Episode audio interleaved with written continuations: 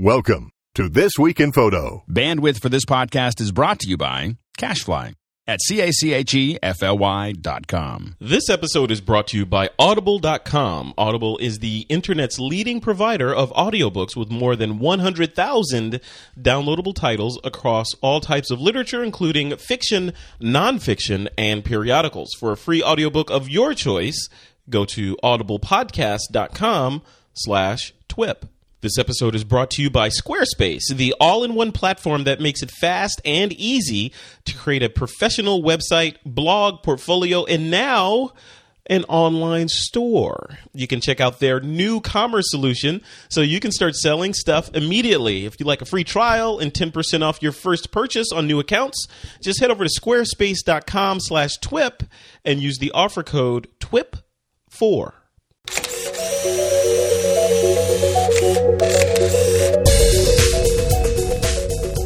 This week on TWIP, imitating versus originating, our critique of the week segment, an off the rails discussion about all things photography, plus a separate interview with Mr. Matt Granger, that Nikon guy, at the end of the show. All that and more coming up your way next on this episode of This Week in Photo.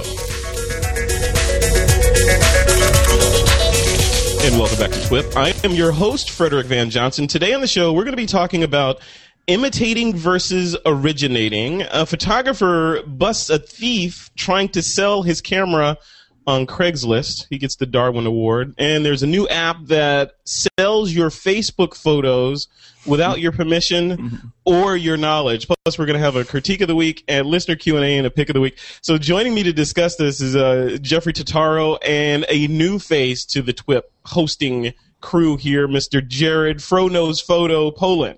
Jared, Yes. I'm going to start with you. Welcome to the show, first of all. Thanks for having me back to back. I know, back to back. You were in episode 300. Thank you for showing up and doing that crazy interview with me. That was awesome. And uh, now you're here again, uh, sitting on the hot seat. So tell me about, the, the, for the folks that didn't see the interview, who's Jared and who's Fro? And why are you called Fro Knows Photo?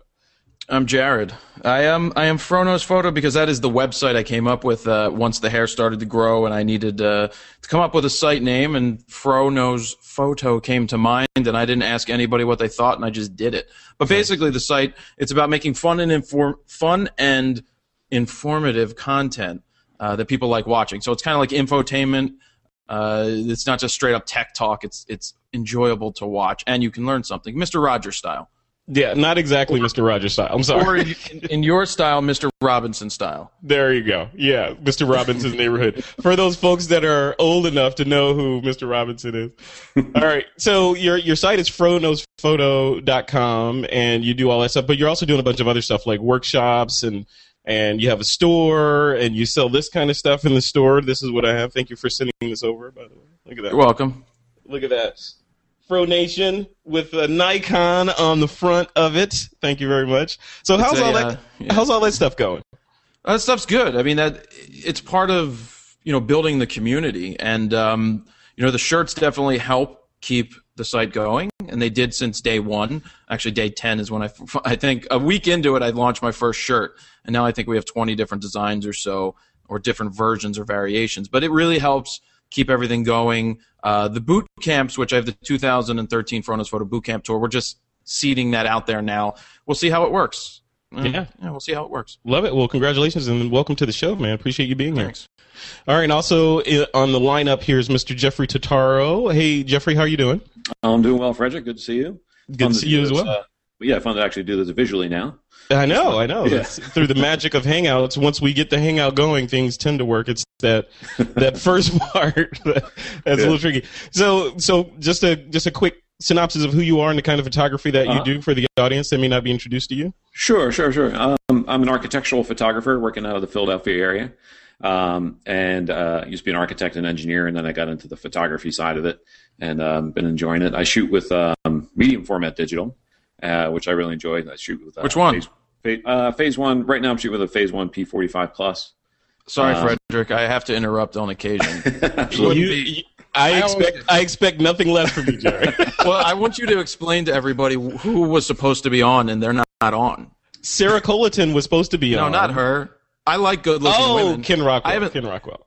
I asked for that specifically. That was part of my rider, and I didn't get my blue M and M's. Yeah, blue, with your blue or green M and M's, right? I'm working on putting you guys in the same space together, but you know, it's like baking soda and vinegar. You know, Sorry, I interrupted. I'll go back to being quiet. Go ahead. Go ahead, Jeffrey. Architectural photography with the Yeah. phase one. Yeah, shoot, yeah, shoot with the medium format. Um, and um, I'm actually doing uh, their phase one just announced their new uh, IQ Series 260 uh, digital back, 60 megapixel back. So I'm probably going to upgrade to that, and um, I'm going to be doing a, uh sort of a they call it the phase one world tour, where they're sort of rolling these uh, new products out, and I'm going to be participating in a, a presentation in New York on uh, April 24th, uh, which I'm looking forward to. I have to get that presentation together, but. Cool. Um, and otherwise, did um, I do a yearly workshop down in Palm Beach uh, in February? So we just did that, um, I guess about a month and a half ago. Uh, had a great group of people down there, and so it's a five day workshop. It's a lot of fun. Um, it's just, just the hardest part is finding good locations to shoot, but but I think we uh, we had a good good time this year.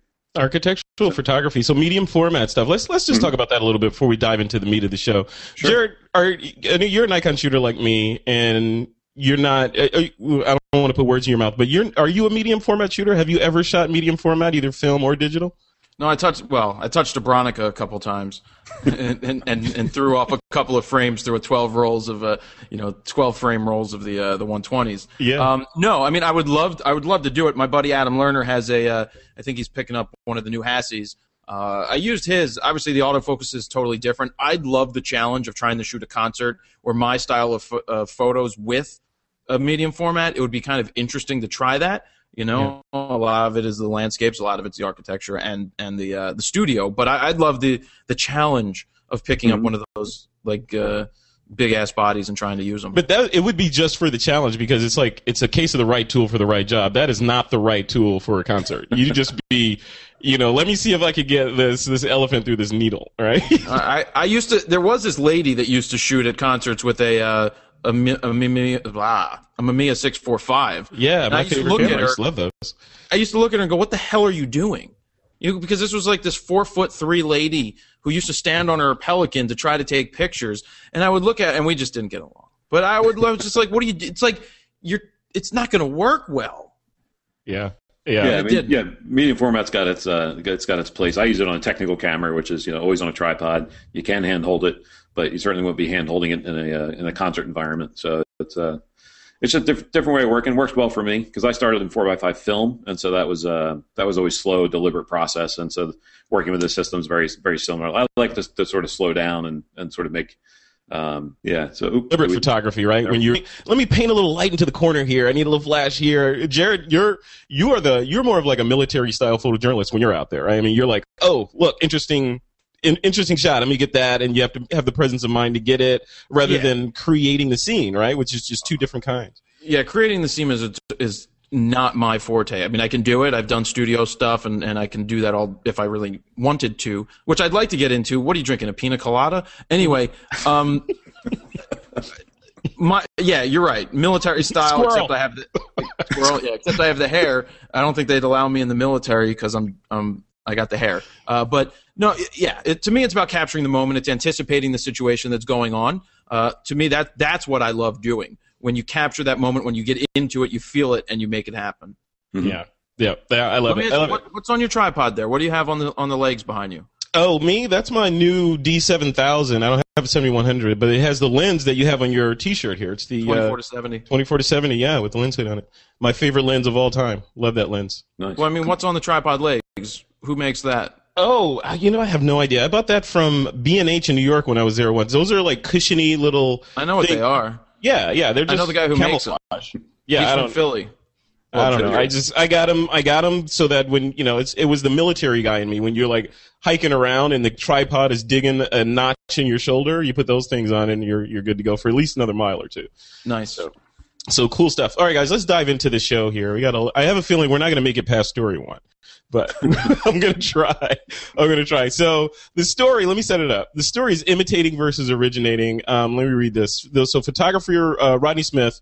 Um, basically was not happy with PDN or Photo District News after they ran a cover story featuring Cade Martin's use of HMI lights to shoot the Starbucks Tazo Tea campaign. So basically, the the gist of this, and we'll we'll stick the link to this this image and this story in the show notes. But the gist is these images were shot using very similar techniques, or and it's arguable, you know, very similar techniques. And the you know the the the artist is crying foul, saying, "Hey, you copied my technique. Come up with something different." So. I want to talk about that. First, I want to throw it to you, uh, Jeffrey. So when you mm-hmm. when you see something like this, you know the the whole idea of you know the, the the old adage of imitation is the sincerest form of flattery, and there's nothing new under the sun, and all that stuff comes up. Where do you fall on this when a photographer says, "Hey, look at that shot," and I'm going to base my shot on that shot? Is that plagiarism, or is that you are, is that you're just creating art from an idea that's in your head? Well, the the take uh, I, I, I got from this was uh, it, if if the Starbucks people came to them and said, "Hey, look, we want to do a shot like this, but we don't want to hire that guy, so why don't you do a shot like this?" That, yeah, that that's that's when you want to cry foul uh, because that's uh, there are there are cases where that's been upheld in court that you know you can't you can't deliberately copy somebody else's work. That is an actual violation of copyright if it's if it's copied to the letter. Uh, in, this case, you know, they're, they're saying that they didn't know or they hadn't seen the work. And although it seems hard to believe that they hadn't seen it, it's very, very similar. Yeah. Uh, but I guess it, it really comes down to like I thought of the example too. Like if you're if you're if someone wants to buy a stock image from you, uh, and your price is too high, and then they solicit somebody else to, pho- to take that same photograph, you know that's that's definitely a violation of copyright and, and just not ethically correct. Uh, but had, had, they not uh, shown that photograph to another photographer and just visually described we want something like this or something like that, and he well, came up with uh, with that, then I don't know. See, I, I, I don't know. So I look at it because, you know, when I teach photography, I always say, you know, you want to be inspired by something. I mean, not copy it. You're not going to go find a Jared image and copy it and then, you know, but you want to say, hey, I want to, I want to see if I can't recreate this shot and, and go through the steps to try to recreate it, putting your own spin on it. Go ahead, Jared. So, so what, I mean, I'm looking at, because earlier when I looked at the show notes and I looked, I only saw the image on the right. The girl mm-hmm. with the teapot on her head, right? Yes. That's the original? Mm-hmm. Uh, yes, that's the original. The f- is the difference between? Seriously, can I curse on this show? Because go ahead. This, this is bullshit. You've done it before, Jared. well, I never said f- on the show before. I usually now, don't say. Now you I have. Don't. Well, it's rated R because I said it twice. But looking at this picture on the left, they're two different freaking pictures. One, she's sitting on stairs. The lights are totally different. But these are, they're so talking what? about the HMI with the streaming lights coming through the, the mist and all that. But who gives it? Okay, so when you go into Central, the, the station in New York, the Grand Central Station, and the lights are coming in through the window, and mm-hmm. somebody took a picture there in 19, whenever the hell that was built, and somebody takes it in 2013, is that copyright infringement? It's a different freaking photo. So what if you say, I like this technique of the lights coming in through the window? Well, so what? You, yeah. you don't own the, the, the license to light. But you yeah. may, okay, what it, does devil's advocate? Does he have a leg to stand on the photographer because there's a girl sitting down with a teapot in her hand with a dress on with light streaming in with teapots around her. It's similar. Uh, kind of in a circle. You know, it's yeah, similar, it's, but no. It's like I wrote in the show notes. Look at music. I've been in many of many of studios with bands laying down tracks where you don't want to copy somebody else and you hear the producer go, whoa, that sounds too much like X. We need to switch it a little bit and change something. I mean, are we going to go to Vanilla Ice? If you know, you want to take Vanilla Ice and Under Pressure, and you go ding, da da ding, da da ding ding was Vanilla Ice, and mm-hmm. ding, da da ding, da da ding ding was Under Pressure. That right. was straight up stealing and ripping off, but they paid for it and it cost them millions. But this to me, so what? You know, really, I, I, it's not an exact replica. You don't see the girl's feet. She's wearing a different dress. Yeah, the teapots are there. She's drinking it. It's not on her head. The light's different. The, the, the building is different. It's like, oh, I saw this one day. I like that technique. Why don't I recreate right. it? It's totally yeah, I agree. I agree. Now, Jeffrey, you look at looking at this. Where where do you draw the line between inspiration and you know you're being inspired by the photograph on the left and creating the one on the right versus plagiarizing. Like where where do you like in your work have you have you yeah. seen we've all done it. I mean we look at mag I, that's why i buy magazines because i'm like oh man that's amazing. I want to try to do something like that. You, you know, know? what magazines i have in the bathroom right now? Uh, I've got these vintage Playboys. Does are it they, start with an H? are, are, they no, no hustlers, no hustlers. Yeah, well, they're very inspiring to the to the ladies I bring over, but it's just they're 1970s Playboys. They're vintage. They're awesome sure. because every time I open up the the cover, I see another. Everybody everybody who's anybody shoots a Minolta. You know, there's unbelievable ads in it. I'm not just looking at it for the the 70s Bush and all. It's about the it's the ads and the photos are fantastic. But anyway, I'll let you get back to asking the question that I interrupted. Um, you are coming on the show every week, man. I love it. Yeah, it's good. It's good. no, so so back to reality, Jeffrey. Where do you draw Uh-huh. the line? I mean, where do you draw the line between you know inspiration? Well, a couple things. I, I recently um, I, I photographed a, a project in Philadelphia uh, for a designer, and then a local magazine wanted to, um, you know, they hired somebody else to shoot it. And uh, two or three of the photos that came back uh, that I saw in the, in the magazine by the other guy were very, very, very similar compositions to mine. I don't know if he saw mine or not, but it was, it, that, I- so I've been thinking about this a little bit as to you know what what does that really mean or how does that how does that play out. But I think you know no one works in a vacuum. Everyone has uh, Yeah. you know you're always inspired by by by other things one way or another, either consciously or unconsciously. You might not say like, well, I want to replicate that lighting style from that picture, but you might say I like the mood of that or I like that general style. You know, I've changed my lighting style a little bit over the last couple of years, and it's uh, partly in the response to just sort of trends, and partly in response to just uh, want to try to do things a little differently. So uh, I think we all learn from each other, and uh, I think you know the line. It, it, it, it's it's a very gray area, and this is a good example of it because there are very similar components in the shot, and like Jared said, they're very different components. All right, Uh, Jared. Jared, here, here's here's a hypothetical situation involving you, right? Let's say some photographer pops up in New York. I know you're in Philadelphia, but he's in New York, and he said, "You know what? I'm going to build a brand, and I'm to my brand is going to be I'm to be this kind of cool, uh, you know, outgoing guy with a big afro. I'm going to talk about photography. I'm going to have an awesome YouTube channel with millions of views." And he he starts doing you. You know, he starts playing Jared, but doing First it. off, I don't slight- allow him. I don't allow men in my bed, so he Eh, can't be what? doing me. all right, whatever. But but he puts a spin on it. Like he might say, you know, instead of a uh, you know, your fro, he's gonna like I don't know, have a longer mustache or wear sunglasses all the time. You know, now what what would you do if you saw that? Would you care or would you just be flattered? Absolutely, I'd care f- flattery. Um, it's just wow, I'm I'm on fire. But no, I that's bullshit. I mean, that would be that would be bullshit. That'd be like go find your own thing when, and that. Yeah, no, that. But I- what would I- you do? But literally, that happened tomorrow. What would I do? What would you literally do? This happened tomorrow, and you saw this. I know you'd be on fire. I'd probably what- ignore What it. would you do? I'd probably ignore it to begin with until it in, because I won't bring light to somebody who who doesn't have a following. Like But then, but then he starts picking up speed, and people start confusing you with him. And Well, they're like, trademark you know, infringement, and then he'll have to talk to my trademark lawyer to, to go against the trademark infringement of my uh, of of this. So then this photographer would say, how does that differ from this photographer? Does he have a trademark on his lighting? Can you trademark lighting? Is that something that you can trademark? It's Right. different. It's different. It's like, are you going to trademark music? Yeah, well, I mean, you can, and you have to then pay for the rights to use certain things. But I look at these two photos, if you want to go back to that, and they are not the same thing. If you want, I mean, the flooring's different. It's a different feel. Sure, it's similar in terms of how those lights are used, but it, it's yeah, so it's what? different. Yeah, yeah, we agree. I, I totally agree. Lighting, that. The lighting is is definitely like when I look at I'm looking at the compositional elements and finding some similarities there. But uh, even if the lighting is similar, I, don't think you can you can call foul on that at all. It's light. Photographers use light. The sun, the sun. I mean, the sun creates a similar pattern coming through the window every morning of every building in the world. So you know, I don't think you can trademark that or call it call it copyright or anything in that case. no.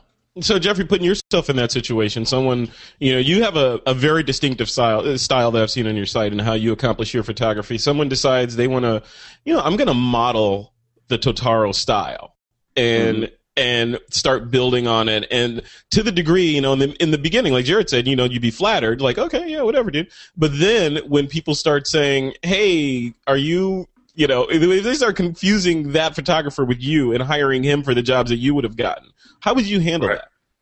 Well, uh, I think it, it's it's a tough one because there there are elements of everybody's style that you can that you can point to, uh, but I don't know if you can really say, you know, like in my case, I use a lot of one point perspectives, I use a lot of broad even lighting, things like that. So I think it'd be hard it'd be hard to really pin it down in Yeah. that case, but. Um, but certainly, you know, try and I don't know what you can what, what you can really do because unlike uh, like like if Jared was talking about like if you have a, a brand that's trademarked or you have trade dress or something like that uh, in a product like a Coke bottle or something that that's a tangible thing you can go after and try and shut down.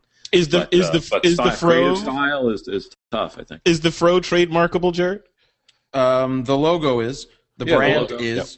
It's Right. it's in you know it's in the process of plus you know I I've learned a lot about trademarks and I've learned a lot about lawyers and I don't like lawyers uh, to begin with. Um, but but I'm dealing with it and I'm working to get it taken care of. Um, but yeah it's a brand. It is synonymous with me. So if somebody comes along with a camera in a logo and they have a fro around it that is blatant copyright infringement. And if where where no, not copyright. That's trademark infringement. Where the trademark comes into play is if there's confusion. If there's confusion between Right. my brand and somebody else's brand, then you have a case. If there's no confusion, then it's really not a case. But in in, in if that was the I got to stop saying case. But if that was the case, then yeah, um, yeah. Next. So yeah, we we definitely have. I we need to get a lawyer on the show again just to sort of explain how that where that line is with this because I that it's a genuine concern for me because if I if I'm like I've said I'm looking in a magazine maybe not one of Jared's magazines but I'm looking at a mag- looking at a magazine and I see some work some art in there that's like you know what? Oh man look at this Greg Gorman black and white shot. I want to I want to practice. I'm going to see if I can do that. So I hire a model put her in a similar pose. I try to do that lighting and I try to do the post processing. I don't want to match his thing but I like the look so I want to I want to get close to it. Is that am I bad? Am I being bad doing that? Can I call you Fred? Rick. You can call me. You can call me Frederick. Yeah, Um, you call me Frederick all day long. I won't answer the Fred. we we are we all started somewhere. We all studied people's work. We've all been inspired by what other people have done. Now, there's the difference between blatantly copying and then creating your own style based off of what you've learned. I mean, Yeah. when I first started shooting hockey, I studied Bruce Bennett's work because he was the NHL photographer. He was the guy that everybody turned to for images. So I looked at what he was capturing. Okay, I, I wanted to replicate that. But at the beginning, you replicate that. You don't blatantly replicate it as you go along. You start to create your style. But that doesn't happen overnight. So you all start learning from other people, and then you form your own style. And yes, there's going to be similarities between people, but I like to think that if you look at my work on my site, you go, that's a Jared Polin shot or a Frono, whatever. Jared Polin, that's me. You, you Yeah. that, that's my shot. So I like that people do that with my overblown highlights or my crunchy blacks, you know? Mm-hmm. Sorry, no offense. That, that I like to pump the blacks. Yeah. No offense again. I like to make them nice and contrasty. We don't want to like hear a about s- your date later this I evening, like Jared. Come on. I like a separate here. I'm going to keep going. I like separations between my blacks and my whites. I like them to be high contrast. Yeah, yeah. Okay, so so look at it from this standpoint. You know, if we, yeah, like you're you're talking about training and sort of being inspired and learning and all that, but how do you stop that? I mean, if you like if you're training and you're going along a line of, you know what, I like Annie Leibovitz's work. And suddenly you turn into Annie Leibovitz. How do you stop? How do you go down that path, Jared, of diverging into All your right. own stuff? Well, first I need estrogen, and then I need to have the, the, the, the change done so that I can be Annie Leibovitz. Well, Uh, who, who's to say you haven't done it already? You might have, cha- you know, changed into Jared. Hold on, let me check. No, we're still good. Um, Please do not stand up on this show. I'm not wearing pants anyway. it wouldn't be the first time on a live broadcast I wasn't wearing pants, and I and I've taken my shirt off many of times. Now, if we had the Canadian lady on today, maybe I would have turned on some of the, you know. Sarah will be back on a different show. We'll we'll try to make sure you guys are in the same show together. Well, anyway, um, I don't think you can go down a path where you're going to turn into somebody else like that. I mean, you're not going to copy somebody picture for picture, and I don't think that's possible. You're in different situations. But again, Annie Leibovitz doing the Vogue stuff, you're looking at a very set up situation. You're looking at a certain style. She isn't the first one to bring out that style. Somebody's done that style. It's just, it's all mishmash of things put together to get to a certain image. Now, if you take a little bit from that and you got your David LaChapelle stuff and you're doing something, you, you tweak things. I mean, Yeah. I- you're not original. And I, and I don't know if I said this last week, but I've said it a million times somewhere. You're never the first to do anything unless you walked on the moon. And in this case, the next thing you can be the first thing first to do is walk on Mars, you know? Right. So right. you're not the first to do almost anything in this day and age. How did one one one other thing on that, Jared? I know you have some. You're connected to the music industry and you do a lot of concerts. So from a music standpoint, like how does this relate? You know, you talked a little bit about Vanilla Ice and that riff that you know that all that litigation was going on over. If if where do they draw the line? I'm not familiar with the whole you know dubbing and you can take this much of a music track and make it your own and you have to have changed it this much. How does that work in the music industry? I, I think I think in the music industry, if you have one piece of something, even a freaking note, somebody's going to come after you if they recognize that from their song. I think that happened to uh, "I Come from a Land Down Under." They had that uh, the little fluty thing that was added. Somebody added it in at the very end, but it was from some cartoon from the 40s or 50s, and they wanted to give royalties to them for that, and and it was just like, well, no, that was like an add-on later that the band had nothing to do with. Um, you just have to be very careful. I mean, Coldplay went through this a couple years ago uh, with uh, "I Used to Rule the World," you know that that song, Yeah. um, Yeah. Mhm. and I don't even know whatever whatever came of that. I don't Yeah. know whatever came of that. Well, Yeah, I think but- also with- with the um, you know, the music because it's uh, the, their notes and they they can be transposed down on paper and it has a you know a pattern. It's it's a real tangible thing. The um, you know uh, uh, like your your uh, your brand, the Fro, that's a tangible thing. But you're talking about like a photography style, uh, un- unless you're coming out and, and actually trying to trying to duplicate somebody else's photograph. I think a photography style is you know not not really um, copyrightable or not and, and if someone's doing similar work it could be similar in approach but it's never going to be the same because you always have different assignments and you have different uh, different Right. goals in the photos so i think that that's um, that that's where it get, that's where it gets to be a gray area because the style like like if you have a, another competitor in your market trying to duplicate your style you can only really do it so much because you're shooting different work so unless it's like a model a model in a studio with with xyz lighting and she's wearing certain clothes that that might be a, a different case but Yeah, if you're shooting the same model, two different photographers shooting the same model,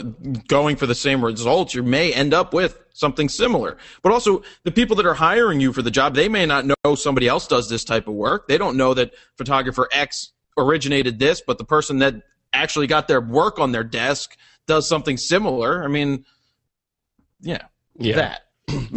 yeah, uh, I don't know. So, parting shots on this this particular story, uh, Jeffrey. Mm-hmm. Photographers that are listening to this and they're like, you know, what, I want to, I want to learn, I want to, I want to make sure that I learn my craft properly. And people have told me that, you know, you learn by looking at things you like and trying to do that kind of thing.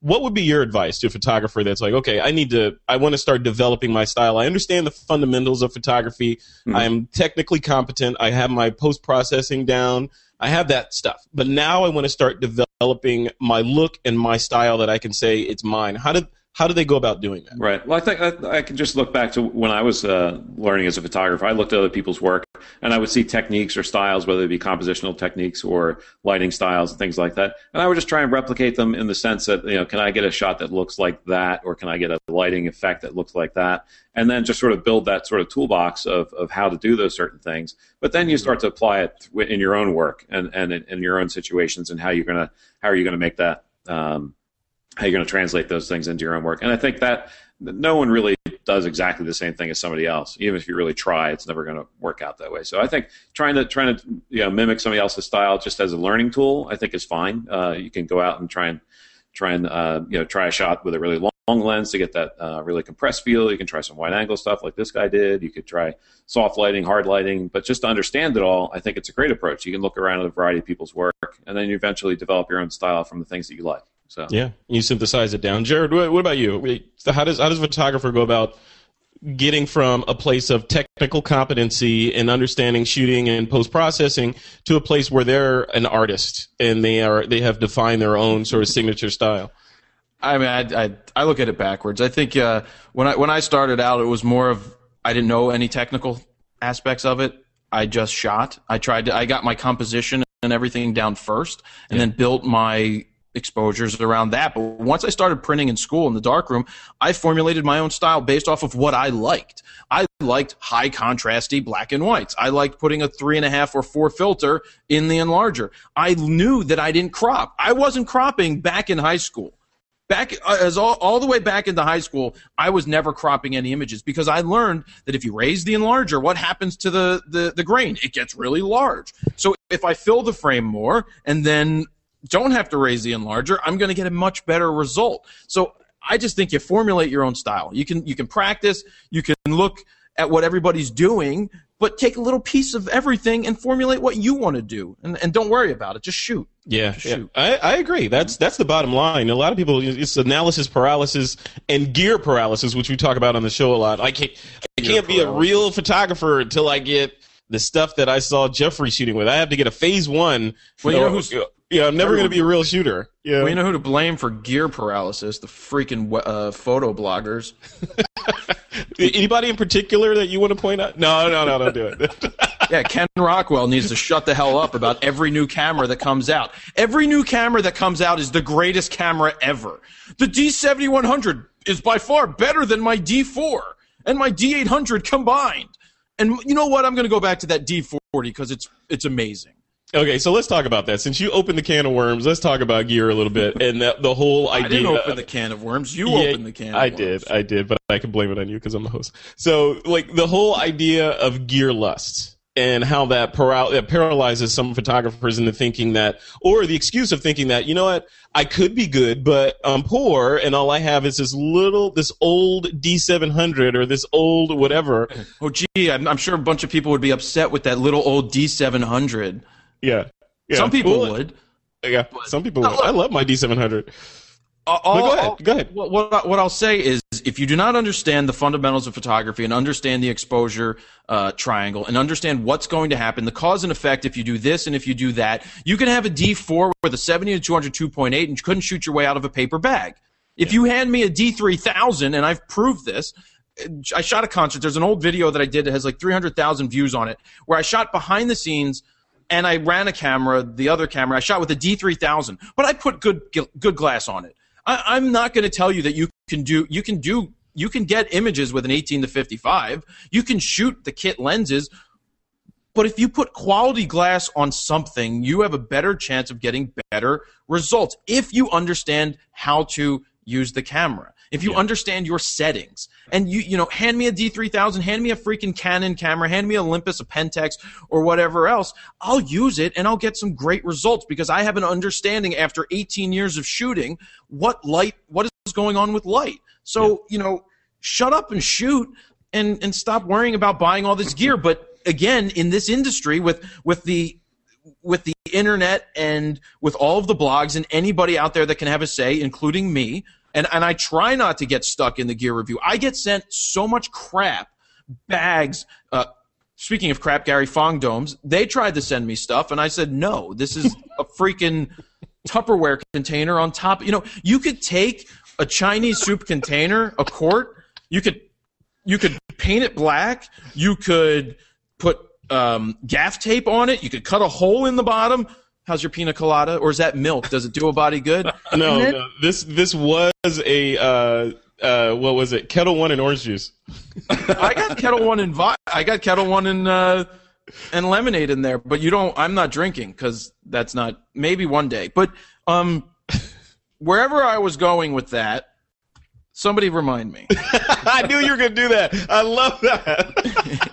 So Well, you, were, you were talking about so freaking much. no, you were talking about Gary Fong and how you Yeah. can create the same Well- light modifier with Tupperware. I think you know it- every beginner runs into this thing that they think they need the best gear in the world to make them a better photographer. But again, I'll just leave it at fundamentals. Learn the fundamentals first before you move on to anything else because all the gear in the world isn't going to help you shoot better pictures. We know this. Yep.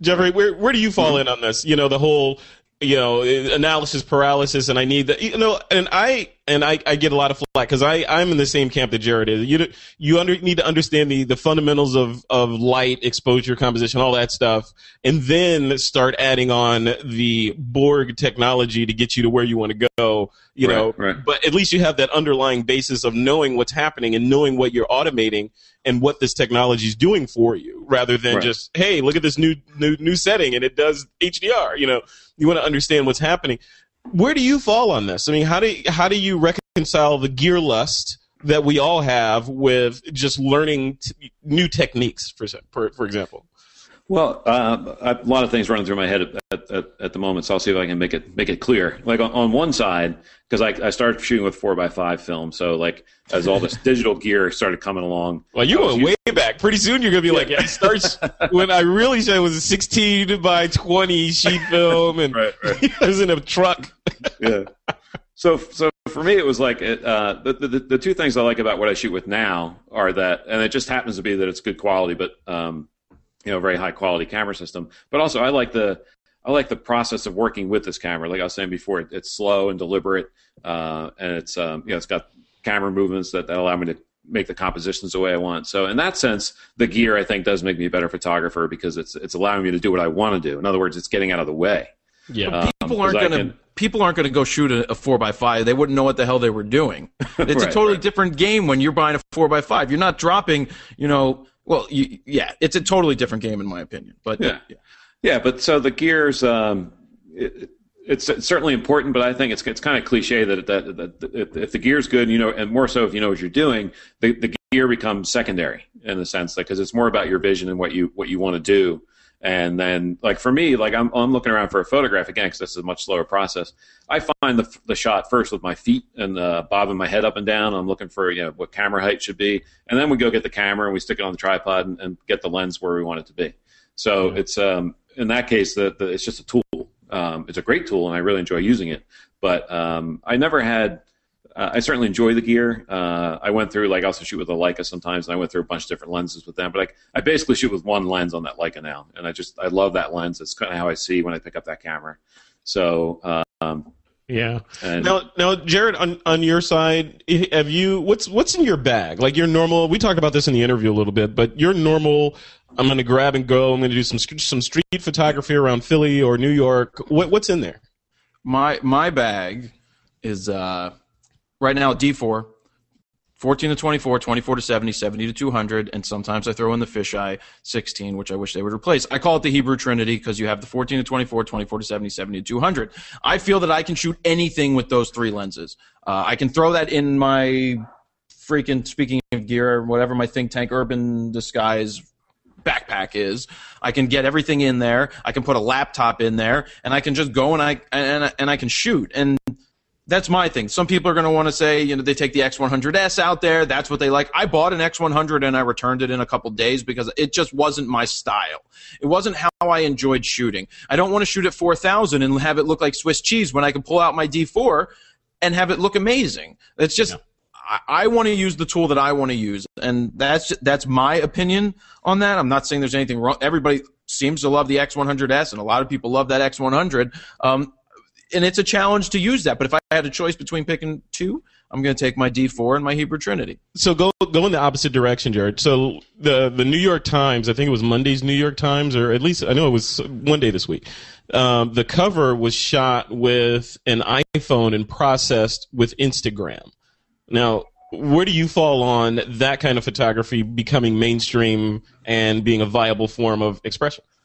Uh, it, it became mainstream. I mean, everybody's got a camera in their pocket. If they capture that moment and that and they do something with it, th- I'm not going to sit here and tell you that it's wrong uh, because it's not. I mean, if anybody's going to tell you that that's bullshit, I mean, it's it it sucks. You know, sometimes it sucks. But if they were able to have a vision and capture a moment and then turn it into something because they processed it in Instagram, then so be it. If you you, you can't be you can't be bitter about that. You- You're just going to sit around and just wallow in in being pissed off and Well, you know, it's, al- it's also like you know, a lot of guys shoot with uh, something like a Holga in the film days, you know, and that was a plastic camera that was a giveaway at, at amusement parks, you know, things like that. So that's sort of Yeah. the that's sort of the, the, the tangent there. But I, I say I look at Holgas. That's kind of a, an art form in and of itself because you expect to get the light leaks and every you nick you can't repeat it. It's almost like shooting with a Lensbaby. Remember a Lensbaby? You can kind of you. It's just this weird kind of I get what I get feel. You know what's Right. funny? Uh oh, squirrel. No, you know it's funny? No, no, no. No, you said Lensbaby. And I just think, are they just going to get to the point where they drop the baby because it's turning into a freaking lens? It's just just, a lens. straight up a lens at this point. I mean, it is. Yeah, I know, I know. But you know, I wonder. I look at that stuff and I'm like, the the Holga, yeah, that was this that was this awesome camera that you know this this niche group was like, okay, I want to get these weird photos that are one of a kind, and just because I'm using a Holga, it's art because it's it's inherently flawed, and that's part of the process. The iPhone, on the other hand, or mobile photography, not just the iPhone, you know, the mobile photography crowd that are shooting these cameras are becoming more and more capable. And they're doing some real cool stuff with what processing engines off- in there, right? So when when are we going to hit? We're getting closer and closer to that. We're in the New York Times this week, right? So with an iPhone. So when are we going to get to the point, Jeffrey? Let's put it to you. Mm-hmm. When you're okay with doing architectural photography with something other than that twenty thousand dollar, you know, phase one back that you have. Yeah, that would be cool. I, I, I joke about that all Jeffrey, the time. Where, Jeffrey has a crew of twenty people around him, lighting everything, and then he whips out his iPhone. yeah, I always say, well, I'm just gonna. You don't mind if I just duct tape my iPhone to my tripod, do you? Yeah. yeah, there you go. Uh, I mean, yeah. Eventually, it'll get good. I mean, it, it probably won't. they'll- probably won't even bother to put in the features I would need for what I do. But I think at some point, it's going to get to a point where where it's very. It's it's a very high quality camera and it can do a lot of different things. And I mean, just imagine. That's because that's technology. Just because the technology got so good and so small that you can just carry it in your pocket doesn't make it any less of a camera. I mean, could you imagine the day when somebody creates a camera and a technology that allows you to focus later? I mean, that will totally just blow my freaking mind. Here we go. Now you're going to start on Lytro. I know. What do, what do you have to say about Lytro, Jared? Hold on. Hold on. Does he have He's going to go get his Lytro. He's got It's Lytro. right in here. Oh, there it is. Have, have you tried the Lytro, Jeffrey? Here it is. I Uh, got to plug I- my ears I- I back played in. with I got a Lytro right here. And you got a pink one. What's up with the Oh, pink? No, it's red. It's red. it's red. Hey, where'd my lens cap go? Oh, that's right. The magnet magnetic lens cap fell off. Good. Okay, what do you have to say about Lytro? You, you, you clearly you have an opinion about Lytro. Um, I mean, the idea of a technology that allows you to do what it allows you to do is pretty fascinating. That it, you shoot this Lytro RAW file, and it allows you to you know, change the focus later. But see, the problem was they marketed it as a camera to change focus later. But it was a hell of a lot more than that, especially with the fact that it kind of does those stereo, whatever, stereographic images, almost 3D like images, because it's capturing a 3D technology. Um, they marketed it wrong, and then they put it into this piece of shit design, and it's not really something that a photographer wants to hold. And and they know this. I ripped on, I ripped uh, shreds that thing because I called it a, I called it an app. But their problem is, if you read TechCrunch, and I like to read TechCrunch, is that somebody's going to out Lytro Lytro before Lytro ever becomes mainstream. So somebody is building a 13 megapixel sensor instead of whatever this one megapixel or whatever this is. That's going to take rapid succession photos at different apertures and then mishmash them together and out Lytro Lytro by doing that. Mm-hmm.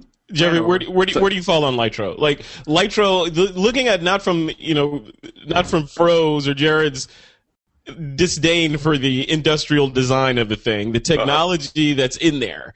Would that ever find its way into your workflow as an industrial, you know, architectural photographer? Uh, it could in the sense that uh, if you were trying, because I, I'm shooting with mostly wider lenses, and so there's a lot of inherent depth of field. So there's there's rarely like shallow focus and uh, that sort of thing. But if, if if you could introduce that into an architectural photo, that might be really cool because it's just hard to do because uh, you know shooting with a you know 28 millimeter equivalent and it's everything's in focus. So Yeah. if you could manipulate the focus and put it less in focus, that uh, for an effect, that might be pretty cool. I'm very interested in the technology, like how they do it. But I- Absolutely. the files are kind of useless in the sense that they are like you know like a one megapixel file. You can only use it on the on the web. Uh, you know, what are you really going to do with it? So if, you, if they do get to a, a larger sensor where you can actually make prints from it and things like that, that'd be great. That'd be pretty interesting to see. What about from the standpoint of the the Lytro image becoming an art form in and of itself, where you have sort of this interactive still where you can move around in in Z space? That could be cool. Like if uh, for some sort of exhibit where maybe the viewer can actually uh, can just manipulate it for their own for their own pleasure. You know that sort of thing. Is that- is that it for now? your own pleasure. Yes, manipulating it for your own pleasure. How, How did I know that that was not going to slip by, Hashtag, bro? hashtag guys, if you're watching, because I know you're on Facebook, because I just read the comments. Hashtag manipulate it for your own pleasure. and That's assign perfect. Jeffrey Totaro to it. That- yep, yep, that's it. That's awesome.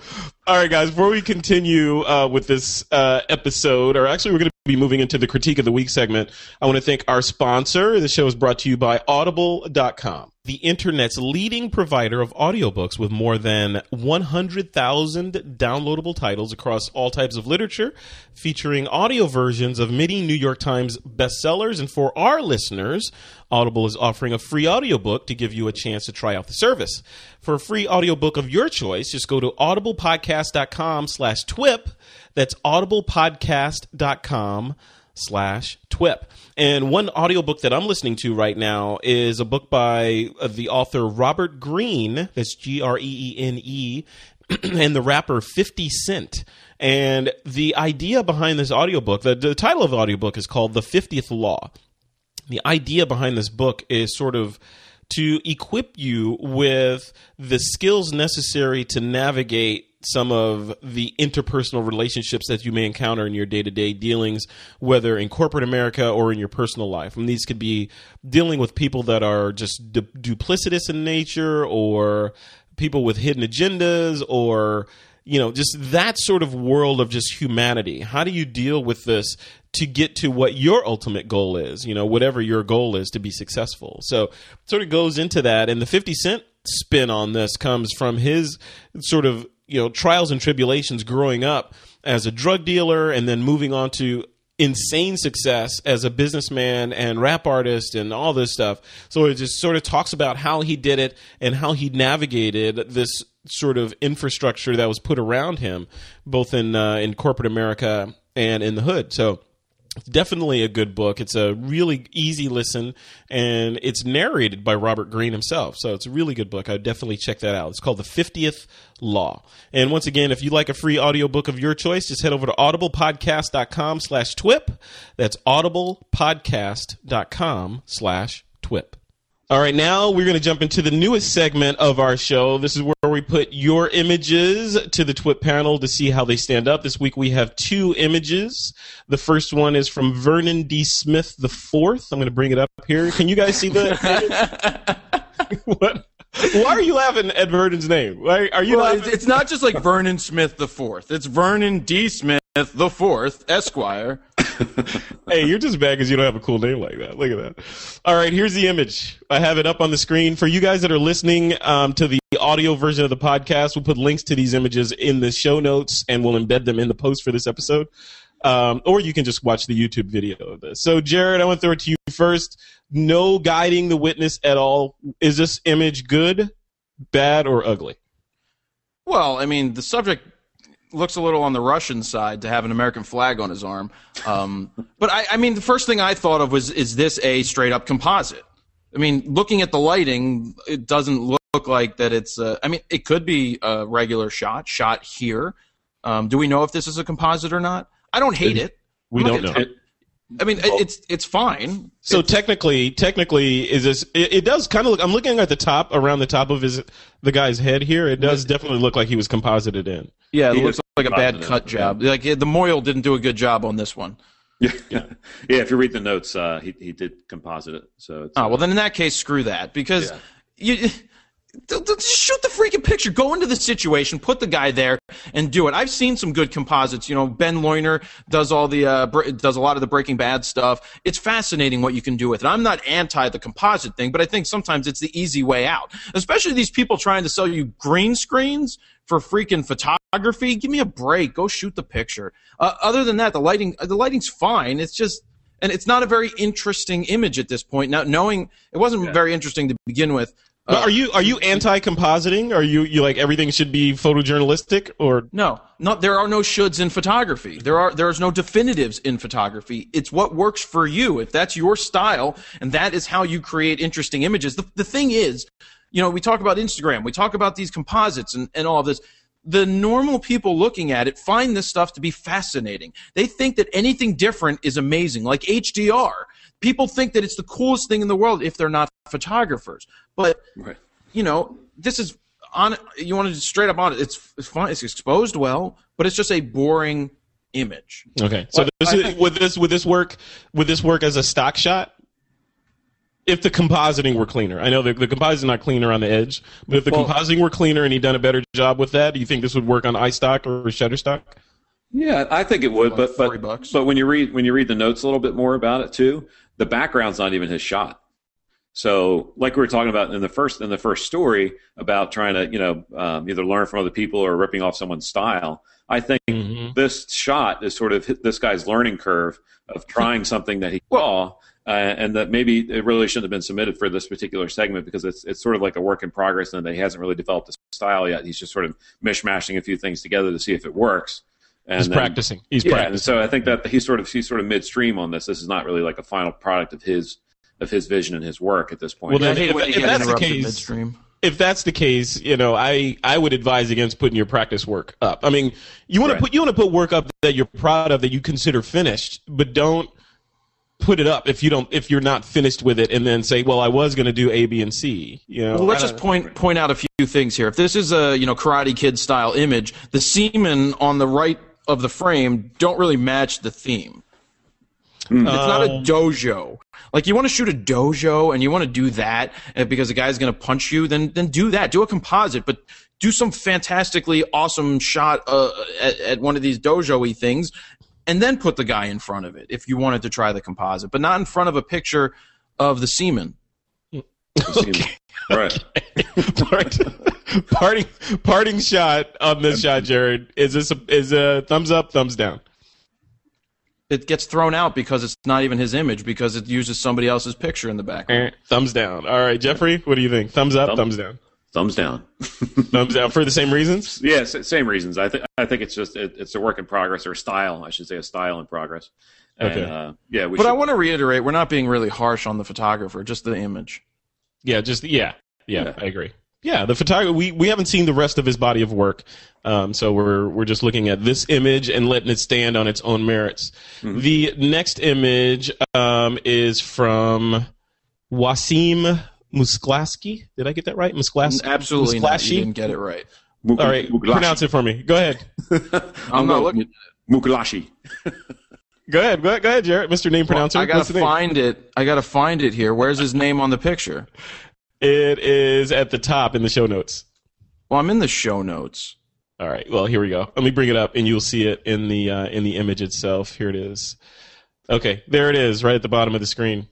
I saw this and I thought it was really freaking cool right off the bat. It's got it's got like three layers of things going on. You've got the trees in the foreground, Yeah. you've got the clouds in the middle, and you've got the mountains in the background. It's it's like a a multi dimensional because we know photography is 2D and this gives you a three-dimensional look on a flat surface. So you know, Bob Ross would be very happy with the happy trees in the bottom, and I think it works. There's a little tree, a happy tree. Yeah. I think it, I think this one works really well based on the fact that it's multi-dimensional.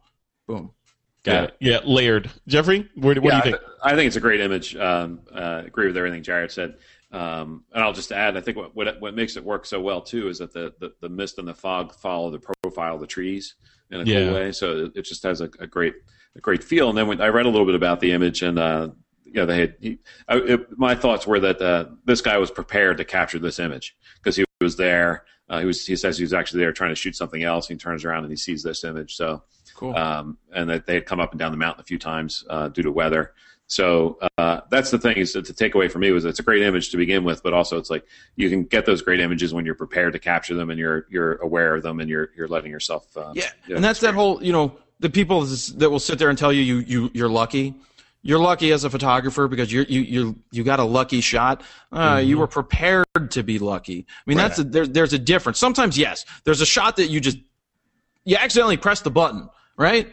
For some reason, you accidentally hit the shutter button, and then boom, you, you turned it into something amazing. That's luck. But your preparation, prepa- you know, you're prepared to be lucky. You put yourself in that situation. You were prepared for the moment, and you captured it. It's not luck. It's preparation. Preparation H. It. you need to write a blog post and call it Preparation H. Yeah, I love Luck it. favors the prepared mind. That's it. Yeah, yeah, totally. And uh, you know, looking at this image from from my my thoughts on it, I think it, it works really well. I like the dual tone nature of it, and I like the when I look at it, I could see me, I could see that hanging on a wall somewhere, like really big. And it would look if you know if it was if it was at the right resolution, it would ha- it would hold up really well with a nice Mhm. Nice frame on that thing, sort of hanging and lit right. This would be a really nice piece of art.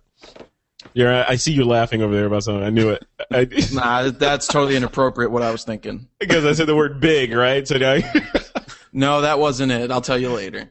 okay, yeah, tell me later. Okay, so uh, yeah, so this image, both of you guys think this that image is a success. Absolutely. Yeah, definitely. Yeah, very Cool. clean. All image, right, very so we got we got 50-50. We have unsuccessful back to the drawing board for Vernon and Wasim. You uh, you get the thumbs up from the whole crowd. All right, guys. Uh, before we go on to the listener Q and A, uh, we're going to give a nod to our second sponsor. This show is also brought to you by Squarespace.com. Squarespace.com is the sponsor of this show, and they've just launched a major new product feature called Squarespace Commerce that gives Squarespace subscribers the ability to quickly set up an online store and manage and sell products through their website. They're the all in one platform, basically, that makes it fast and easy to create a professional website, blog, and portfolio. And now, like I just mentioned, an online store. So their new commerce solution allows you to instantly create a store and start selling whatever products you want. I mean, for example, you could be selling music CDs or MP3s or hardcover books or ebooks. Basically, you can sell physical or digital goods. You can set up a fast merchant account so you can set payments right away, credit or debit cards. And there's a single interface for order management. You can track orders.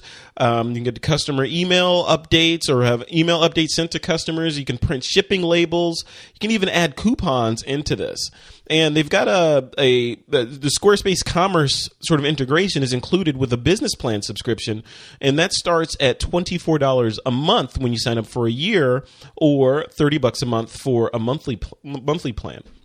Um, along, and this is on top of all the other things that Squarespace does that we've been talking about over the over the past year or so, with regard to having mobile ready, responsive designs, meaning the site and now your commerce store, your e-commerce store will automatically tailor or restructure itself to fit on any device, whether it be a smart smartphone, a tablet, or a computer, and it just sort of automatically does the right thing. Plus, you have social media integration. You can automatically import, sync, and publish to and from social media networks with just a few clicks. It just goes on and on. You can sign up for a free trial. Just head over to squarespace.com/twip, get your free account. You don't need a credit card. You just sign up. You can try it out. Start building your website. Then, if you decide you want to purchase that website, use the offer code TWIP4 and get 10% off your first purchase on new accounts. And that includes monthly and annual plans. And don't forget about free domain registrations for annual plan customer subscriptions at squarespace.com slash twip and use the offer code twip4 all right. All right, let's get into some listener Q&A. This is a segment where we answer questions that have been at the top of some of our listeners' minds. The first question is from Jonathan Harp, and he writes, "What are the advantages or disadvantages of buying one filter to fit your largest diameter lens and then buying uh, setup rings, I think it means step up rings for the other lenses or step down or step down rings." rings. Yeah. Mm-hmm. Uh, Jared, you want to take this? Um, I mean, an advantage of buying, say, a 77 millimeter filter, uh, circular polarizer, and then getting step down rings for your lenses that have smaller uh, filter sizes is you save money. Money, yes. Um, yeah. Pretty easy. I personally do not use filters on my lenses. Now that that's not saying I wouldn't use a circular polarizer. It's just certain things that I shoot, I don't really use it. But I am looking to pick one of them up to shoot through windows and glass and reflections like that. But uh, mm-hmm. that, I mean, that really that that's about it for me on that. Is that you're uh, you're saving money on the step downs. Okay, Jeffrey, anything to add to that? Uh, well, I, I, totally agree with that, and uh, but I'll add one thing, and that's that uh, I, I used a, a lot of step, step down rings mostly uh, for the same reason. And I found that a lot of times, just a weird little thing, but a lot of times they would the step rings would get be hard to get off the filter, hard to get off the lens, mostly off the filter. Mm-hmm. So I found fumbling around with them a lot, just the way they're made, and because they're so thin and small, they would really just jam up on there. I remember having to stick them in the freezer a bunch of times just to get them. Just that quick temperature change would free them up a little bit, just to get them loose. Huh. So that's just one little stupid nuance, but that's uh, but otherwise, it, it's a great way to, to to save money at least in the short term. Like maybe you want to get that that filter, and then if you find you you need it on both lenses or three lenses, then maybe you get one for each. But for something like a polarizer that you don't use every time, and maybe only use five or six percent of the time, then the step rings make total sense, and just deal with it. Yeah. Ooh, call yes. me. Yeah, you with the fro. Yeah, yeah. or you could just buy every lens that has just 77 millimeters and only shoot with 2.8s. Um, except the 14 millimeter, yeah. you can't do that with the Nikon because yeah. Well, it's like video lens. Video lenses are like that, right? Aren't they all mostly the same, uh, the same, same thread size for the same reason? I have no idea. Yeah, I don't shoot video. So, so Jared, you are not. Did I hear you right that you don't shoot with um, any filters at all? Like not even a skylight or anything? No, hell no. I mean, look, if you're going to use it, and Al- Alan's camera would yell at me because they sell filters. But look, i- i- when I used to work at, say, Ritz Camera, screw David Ritz again, by the way. He deserved to lose his company three times. They're That's a whole nother show right there. Look at Yeah, that. well, anybody who knows that guy, he totally squandered. Screw that. Anyway, um, what were we talking about? Filters? yeah, filters. You oh said yeah, you I don't use them. Um, no, I, I. The mentality is, if you have an amazing piece of glass, why are you going to put a subpar piece of glass in front of it? You know, that was the whole thing. Like Ritz Camera would have you sell uh, uh, ProMaster because David Ritz owned a piece of that company, and ProMasters are pieces of crap. So you're putting a piece of crap in front of your lens, you're going to get distortions, you're going to get flare, you're going to get issues. Yeah. So when it comes to, I mean, I've been through the desert 40 days and 40 nights through the desert in Israel. It wasn't really that. It was two weeks in the desert. We've Are you spelunked. that old? Really? That's amazing. that was We, you. we went, yeah, that was me, Moses. Well, Jesus, I mean, you can't see what I'm doing, but I'm tilting the head to the side, one leg's up. But, um, yeah, to all the people that just clicked off because of that one. Yeah, Um, yeah. No, but no, really. That would be even going through the- froknowsphoto.com for the mail right there. Yeah, you can send it right to me, please. Um, I've gotten the religious mail before, but uh, you know, even going through the desert, I didn't want to use a filter. Um, now, if you're shooting paintball, you know, people need to put like seven filters on it because there's been times that they broke three filters on the outside and didn't break the front element. So there's certain situations to use it, but in my case, I prefer not to use a filter at all because I want the purest image, and I'm going to clean my lens with one of my Fro Knows photo lens cloths. Uh, Please show Oh, me. Please go. show the lens cloths, and thank you. For, you send me a bunch of those. Thank you for that. It's awesome. I did. Yes. I think I told him to send you what I send you three. Yeah. Two? Yeah. I think three or four, something like that. Oh. Well, just to add to Jared's, Jared's point about filters, because especially in the situations he's shooting in, um, you know, a lot of you know, random lighting everywhere, bright lights, things like that. Uh, the filter could easily pick up uh, a little bit of extra flare that, that your lens hood might not even cover so much. Uh, so I, I, I would agree with that in that case. When I'm when I'm shooting, you know, fixed on a tripod, if I were to when I used polarizers, I don't use them much anymore, but um, you know, I, I would always have you know separate stands set up for lens flags and things like that. So, but if you're working in a very dynamic environment with a lot of bright lighting, I would I would actually recommend not using a filter in that case too. What do you, What do you guys say to the crowd that says, "Well, hey, I just spent you know all this money on this lens, and if I drop it without a filter on it, at least you know if I put a filter on, at least the filter will take the damage, and my Oh, lens yeah. is safe."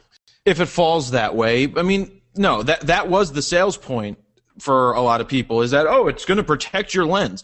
So yeah, put that twenty dollar piece of shit in front of your thousand dollar lens, and now get shitty resulting photos. Where I think I saw on the notes, are we talking about uh, insurance and stuff coming up? Uh, we might if we get to it, but yeah, go right, ahead. Just well, follow your train of thought. But but yeah, I, I mean, it, it, it goes into those people that have digital SLRs, and when they go on vacation, they want to take something else. They want to take a smaller camera because it's too fucking heavy to carry. Fuck you. it might get stolen, right? It's just like you bought. You're a photographer. Take your camera with you. Don't pussy out and take something else and and worry about it. I'm sorry down there. I didn't mean to yell. But it's just like Is that your neighbors?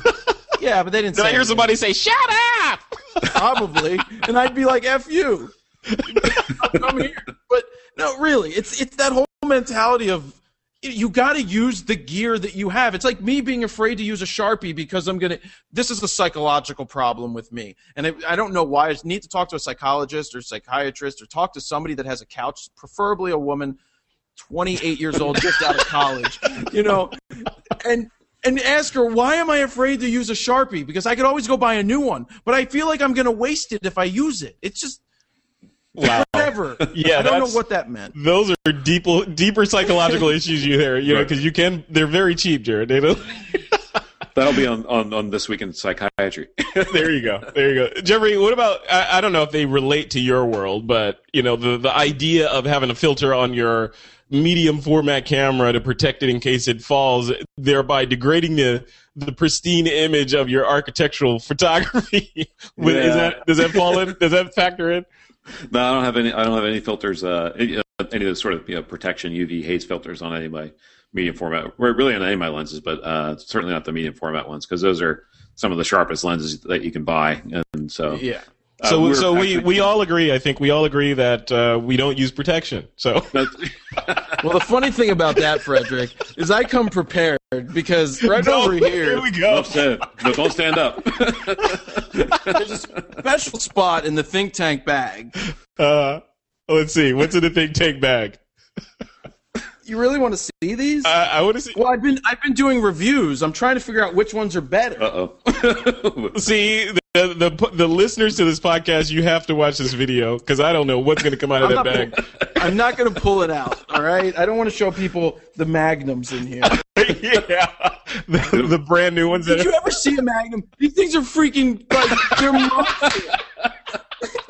Jared, for the listeners, Jared Polin pulls out a Magnum from his camera bag. Look, it's you never know when you need to put it over your lens to get some artistic effect. Yes. and because the lube totally we all need that. a little breathing room, right, Jared? I don't know about you, but I'm Jewish and I don't fall into that stereotype that many of the women have said. I may have the abs of Jesus, but you know, whatever. this is great. I love it. Best show ever. I love it. All right, guys. Uh, so I, uh, let's just jump into Steve Norris's question. He had question number two. He says, "I have a Nikon D600. There's one option that I'm wondering about: FX versus DX. Is there an advantage to shooting in DX mode versus shooting in FX and then cropping later?" Now, Jeffrey, you don't shoot Yeah. Nikon, do you? I don't, but I'm familiar with the the, the, the formats. But I, Okay, I go guess for it. the question that, that I had uh, that came up to me in my mind was, well, what what lenses is he using? Is he using the DX lenses or is he using full frame lenses? Because if he's thinking, I, I'm not sure why he if he had if he had full. Let's frame assume lenses, he's using. Let's just assume he's using full frame, frame. lenses and wondering if he should be, you know, increasing his his apparent focal length by cropping. I, I guess it, it, I mean the way that camera works. I mean it, it's basically just reducing the sensor down, right? So it's whether you crop crop it or, let- or let the camera do it. It's it's still the same result, right? Is that exactly. basically. But the problem is if you shoot too tight or something along those lines, or you cut something off because you cropped, uh, you're using the crop sensor, then you run into issues. Um, I, I don't crop my work like I've said before, but I would prefer that somebody, you know, this comes back to the whole teleconverter thing and, and all of that. I'd rather see somebody just shoot it and then crop it later. Uh, if that's the case, you're still going to, I think, get better results in quality. Um, I wouldn't shoot the DX mode, even if those people that say that you get, oh, but I get six or seven frames per second at DX. So, You know, it's just like shoot the highest quality that you can. Yes. Shoot your RAW, shoot your 14 bit if it lets you do that. And then if you have to, to creatively get the image that you're looking for, crop it, then by all means go ahead and do that. But rather take all of the data that you have and then crop down. Because if you miss it, you cut somebody's head off, you cut somebody's finger off, you can't get that back. Yep, I agree. Yeah, that works. I agree. Love it. All right, let's jump into the picks of the week, guys. This is the uh, the end of the show here. This is where you guys can pick anything to recommend to the audience, as long as it's somehow related to photography. Jeffrey, what's your pick of the week? My pick's going to be the, the new uh, Phase One IQ 260 back. I was just out shooting with it last night, testing it. That out. no one can afford $47,000. but you. That's all right. People, you know, you can rent them. You can you can aspire to it. Actually, that's an interesting point because I've been shooting with Phase One for a while, right? And they actually have um, a really good like trade in deal. You can get. I'm going to trade in my back. He's gonna trade for in five years. But the, the- I'm going to trade in this back that I've had for five years, right? And I'm going to get more than 50% of the value of the new back. Okay. Now, what what piece of technology is worth more than 50% of its value five years later? I mean, that's, And that's, that's- that's pretty good. And that's smart as can be. And that's a, that comes back to a lot of people that always ask, "Oh, how do you afford the best gear?" If you do it smartly and take the offers, like if you roll the next body into something else, then you're, Yeah. you're just you're not Great. spending. How much is that body? You got to tell me. Uh, I think the retail's 40 or 44, somewhere around 1,000. Thousand, not yen. Yeah. Right? Yeah. not Dollars. pesos, Not but hundreds, not dollars. right? 4,400, right? Um, wow. So yeah, that's insane. That's Yeah, yeah. I'm sorry. it's That's really insane. that. That's amazing.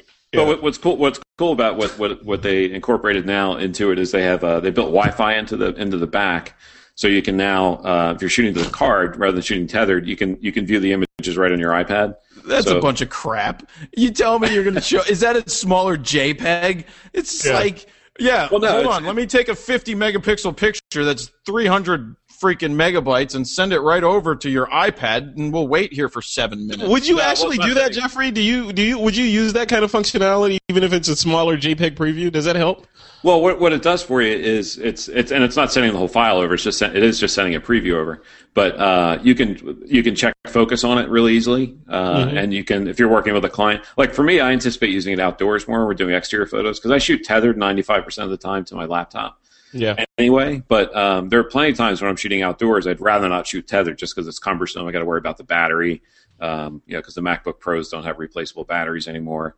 Uh, Yeah. So I'm very much looking forward to using the new back in that regard, where I can I can trust the focus just based on the on the iPad real quick. It's quicker to move around. I don't have to, uh, you know, I just don't have to deal with the laptop. So I'm really looking Jeez, forward to that's that. worth forty four thousand dollars. If I've Yeah, I, I'm sorry. That- it it would have to like do some serious magic for me to want to drop 44 grand. I mean, that's a that's a down payment on my Tesla right there. I don't know. yeah, yeah, well, that's a big down payment on your Tesla. yeah. That's Yeah. mo- that's about two thirds of it, I think. On the Yeah, yeah, exactly.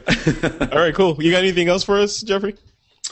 Um, that's that's about it for this week. And oh well, well unless I can just plug an event I'm going to do, which is uh, Sure. I mentioned it earlier, but uh, A- April twenty fourth in New York. It's um, at uh, I think it's at Splashlight. Um, doing an event for Phase One. Their uh, their uh, world tour where they're introducing the new backs, and I'll be speaking there about shooting uh, architecture with medium format.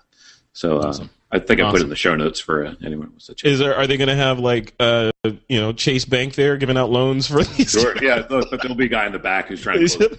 Tell Phase to partner with Chase or Wells Fargo so that you know screw that home loan, just get a camera loan. Go for it. All right, thanks, Jeffrey. Uh, Jared, what's what's your pick of the week?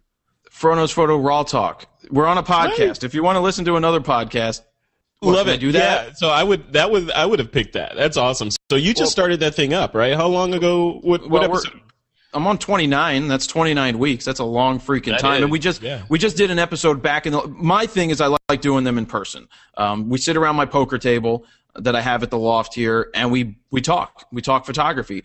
I like it in person because it's more personable. I can be more you know animated um, and we try to have really cool photographers on so there's 29 episodes you can download them there's some flying solo because the only way to go is solo sometimes and then you don't need protection Yeah.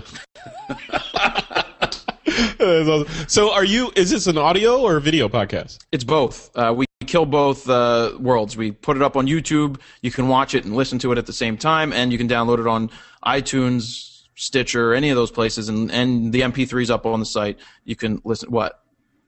Very cool. All right. Why is the head shake? Did I say like No, no one shook their head. you did? I, I'm. That's I in your head, man. That's in your head. But anyway, plug in something else. I don't know. I got no other plugs. I got things going on. Just you can follow the website and discover it for yourself. Yeah, I would definitely, you know, encourage the, the listeners to check out the website and support you. The I'm a big fan of this T-shirt that I Fro that I Nation got. shirt? The Fro Nation shirt. Yeah, just because it has my favorite lens on there. You know, Yeah. look at that. Well, I got look at that. this- This is Look the that. gold. the I I shoot gold raw. I shoot raw on. They come in multiple different designs, and there's a space design. There's a And what uh, what's the what's the to the price of these these shirts? What do they go for? Uh, fourteen ninety nine gets you one. And actually, there's a spring sale going on, which is going to be over. When's this going up? Friday. This will be Friday. Yeah. So this, uh, it was. I think the spring sale will still be going on at store.froknowsphoto.com. It's going to be eleven ninety nine for a random shirt, nineteen ninety nine for two random shirts, and some extra goodies. Very cool. Yeah, there were a lot. Just for the record, I don't know if I'm special, but there was a lot of stuff in the box with just the T-shirt that I got. So Yeah, I had something to do with that one. I pulled the trigger. Cool. All right, and my my quick pick of the week is the Big Photo Show. It's a new show from the folks at PDN um, that is going to be at the Los Angeles Convention Center May fourth through fifth, and it's free. It's uh, basically they're trying to sort of build a show that's not geared towards professionals or wedding photographers. It's geared towards amateurs and advanced amateurs that just love photography. So you can come out and watch tutorials and training and do contests and all that kind of stuff. And speaking of contests, they they're running a photography challenge right now, which is pretty cool. Cool, and they're giving away. Geez, I want to read this. Let me click over to it. So they're giving away if you enter this contest, the grand prize is a trip for two to LA for the show, round trip airfare from anywhere in the contiguous U.S. Um, plus hotel accommodations for up three nights and a Samsung NX20 camera. And then What they've the got a hell is a Samsung NX20? Is that like an Android piece of shit? I am going to look at it right now. You know you Th- want it. I remember when I was at the Photo Plus show in New York doing the the the. It actually looks live pretty cool. show. Look at this. Let me let me pull it up on the screen here. Look at this. It's going to replace the Phase one day. Here it is. Let's see this camera. Oh my god! Oh my god! Get out of Magnum right now. You want this camera. You know you want this camera, especially Yeah, if it was want a free. nine hundred dollar freaking camera like this. Look at that. Hey, why not? Would you turn this down if they gave you this camera? Absolutely. You are killing me. Samsung will never be sponsoring Fro Knows Photo. Well, I have a 60 inch Samsung TV hanging on my wall. It's a fantastic TV. So do I, And I'm yeah. sure they make fine cameras, but it's just again, it's that bridge that oh, excuse my language. Um, the can can tell I us see you tell us why you don't like this camera. Go ahead. Go ahead. It's not this camera. It's this term bridge camera. You're either going to be a photographer or you're not. So this bridge thing, I think I may want to take some pictures one day.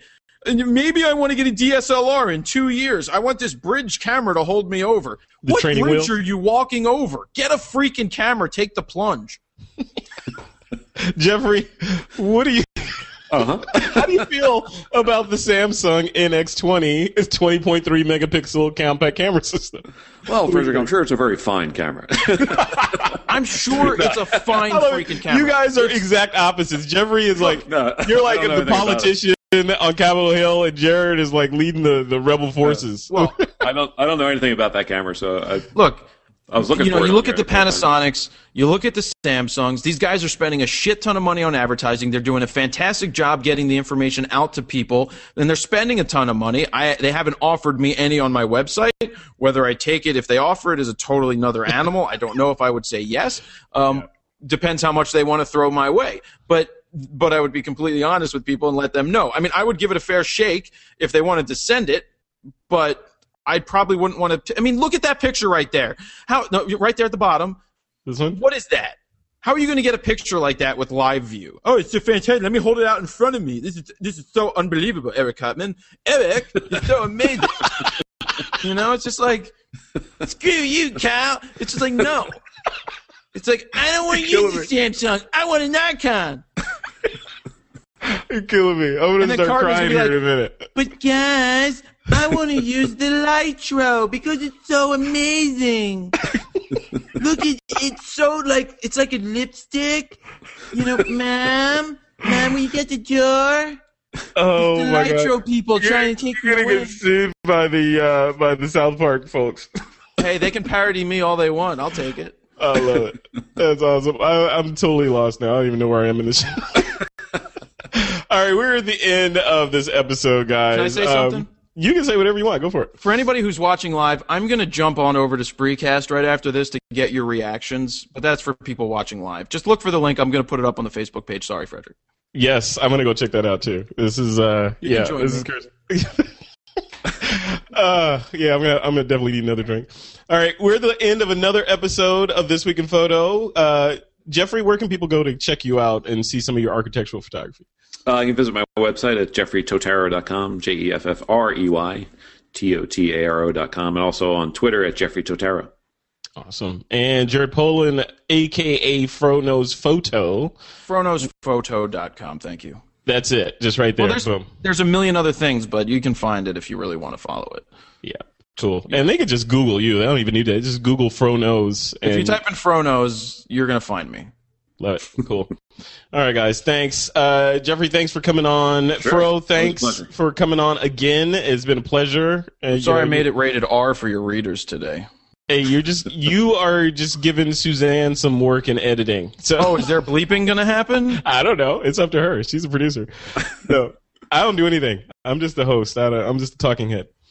All right. And listeners, if you want to check out everything in the TWIP universe, you can check us out at thisweekinphoto.com. Join our Google Plus community, please, and consider submitting an image for our critique of the week. So you can have us rip yours apart like we did one of the images today on the show.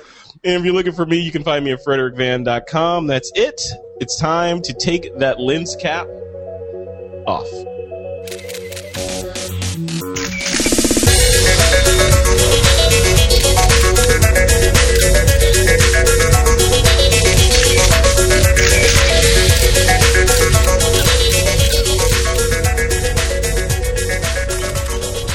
Week in Photo is a Pixelcore.tv production, produced by Suzanne Llewellyn, with technical producers John Riley and Alutha Jamakar. All right, and for the folks that are still hanging in there listening to this episode of This Week in Photo, here's a special treat. Here's an interview that I did with Mr. Matt Granger. He's also known as That Nikon Guy. You can find him at thatnikonguy.com. We had a nice conversation about, yeah, not so much Nikon actually. It's more photography and a really cool Kickstarter project that he has going on. So give this a listen. Okay, I'm here hanging out with a guy known as that Nikon guy. You can find him at thatnikonguy.com. His name is Matt Granger, and he's uh, agreed to come on to talk to us about why he is that Nikon guy. What's this affinity for Nikon, as well as some other amazing projects that he has going on. And you know, full disclosure, there's some Nikon products on the on the shelf behind me. If you're watching this hangout. so we are uh, we're we're uh, what do you kindred spirits i guess you'd say we are I guess so. so matt welcome to this week in photo thank you for coming on Absolutely my pleasure. Thanks for having me. you're welcome you're welcome so where where are you in the world right now I am in a two star hotel room in Toronto. You can see uh, I've just angled the camera so you're not seeing all my crap that's spread out everywhere. I just got back from Cuba about two hours ago.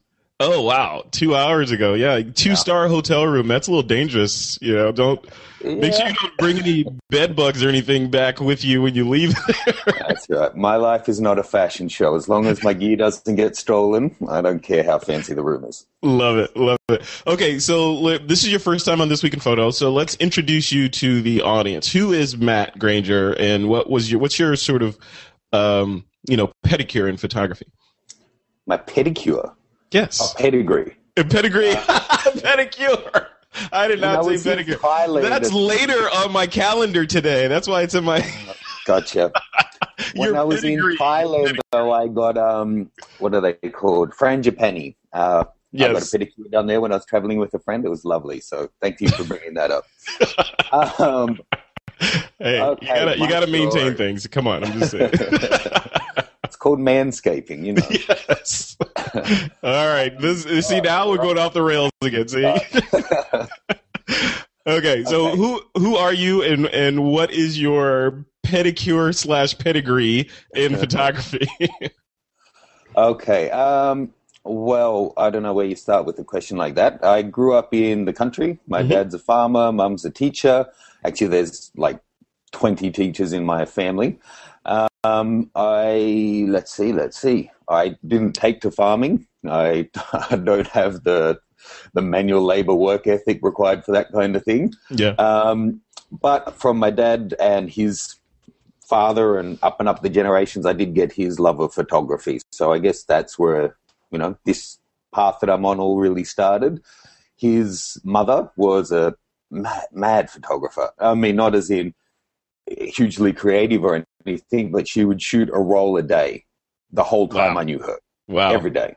It was all it would be twelve shots of somebody, you know, cutting the cake or whatever. You know, it wasn't, you know, amazing stuff, but she was just prolific. Every day would be going into town to the pharmacy to drop off one roll of film, pick up the other one.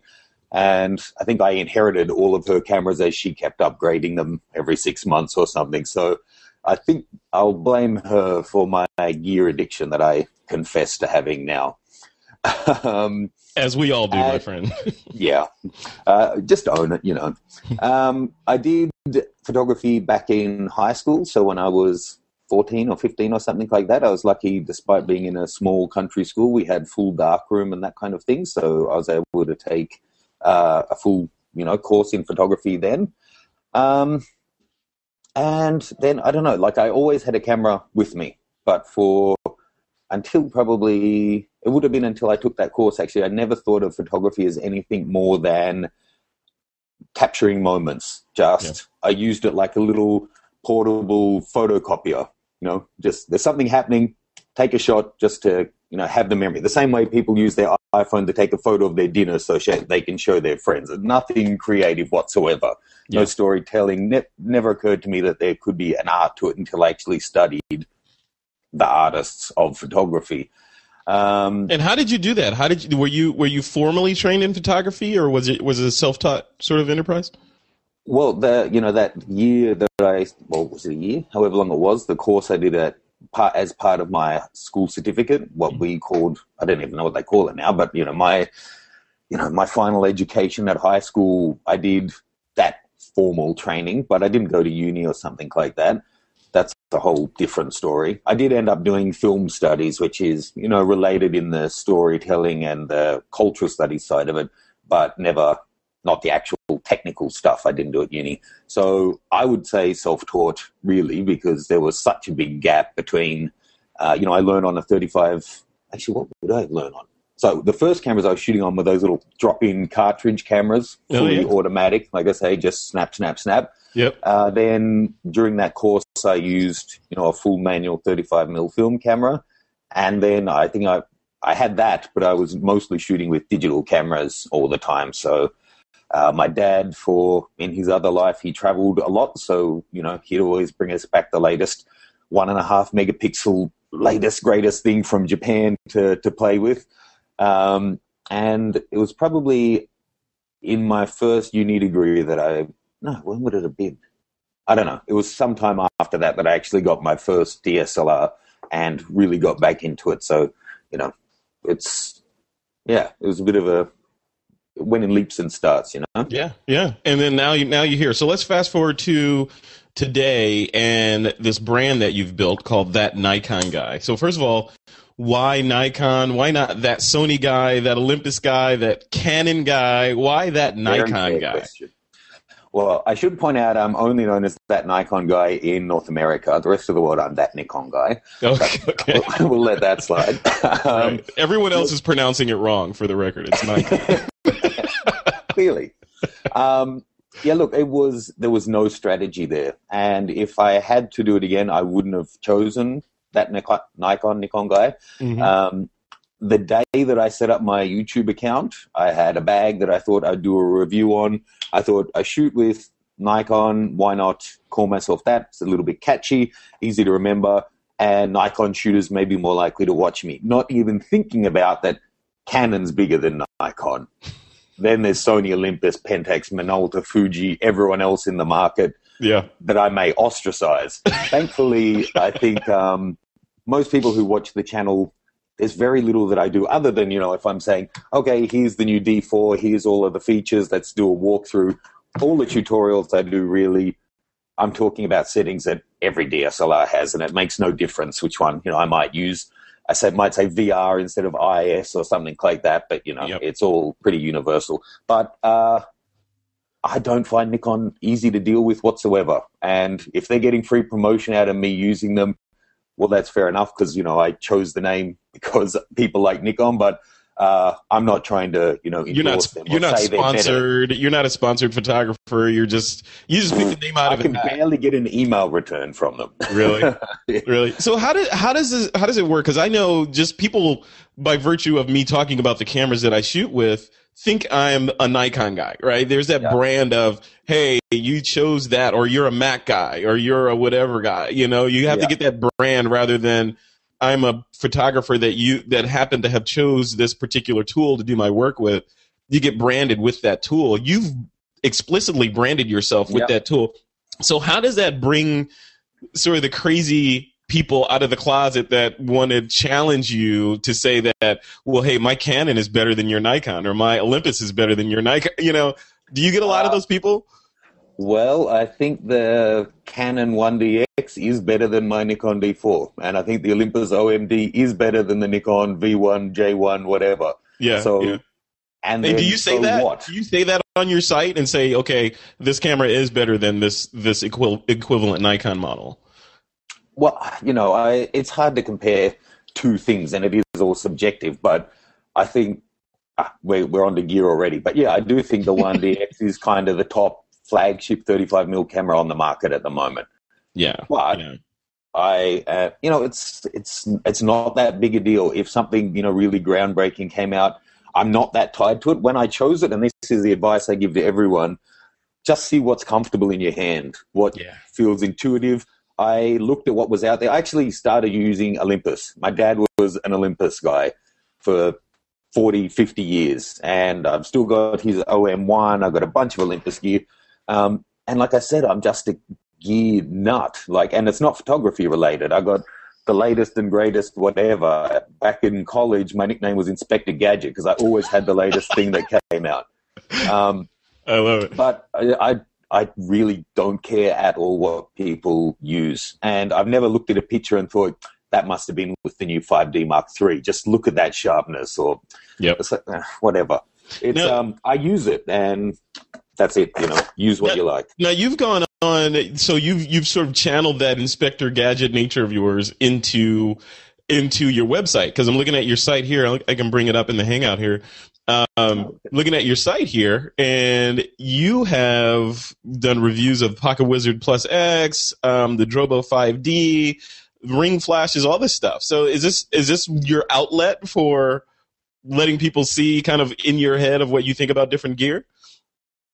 Well, yeah, I mean that's like I really so to to give a bit of background, I did not start the the YouTube channel with a big game plan on how it was all going to play out. I literally started because I had a new bag that I wanted to do a review on, and that was it. And then people left comments, and it grew and it grew slowly, slowly, and then you know I made videos responding to what people were asking the most, and now it's kind of I actually split them. I have two YouTube channels. One where I try and keep all of the reviews, and one that's more about teaching. So still, you know, if I get something new like a new Pocket Wizard, as you say, when it gets announced or whatever, then I'll do a video on the news and reviews channel. And then if I ever end up getting hold of one, then when I show what its features are and how I use it on a shoot, then that actually goes onto that Nikon guy, which is, I, I realize it's a bit of a bit counterintuitive that um, that that Nikon guy is the, l- the less product related one. You know, it's more about technique. Yeah. Um, but yeah, that's how it is. But I do really enjoy using that stuff. And what I, you know, it's either stuff that I use and own and have bought, or brands that are friendly and can see past the name and are happy to send me stuff to do a review on or to have a look at.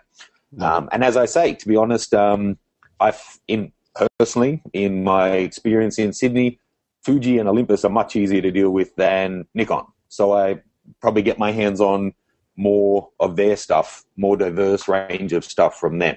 Love it. Love it. So let, let's switch gears uh, while I have you here. Um, you kicked off a Kickstarter project, which I'm gonna, I'm gonna I'm gonna bring that up too, and it's called Private Bodies, right? So Little nudity warning here. I know some people are a bit funny about it.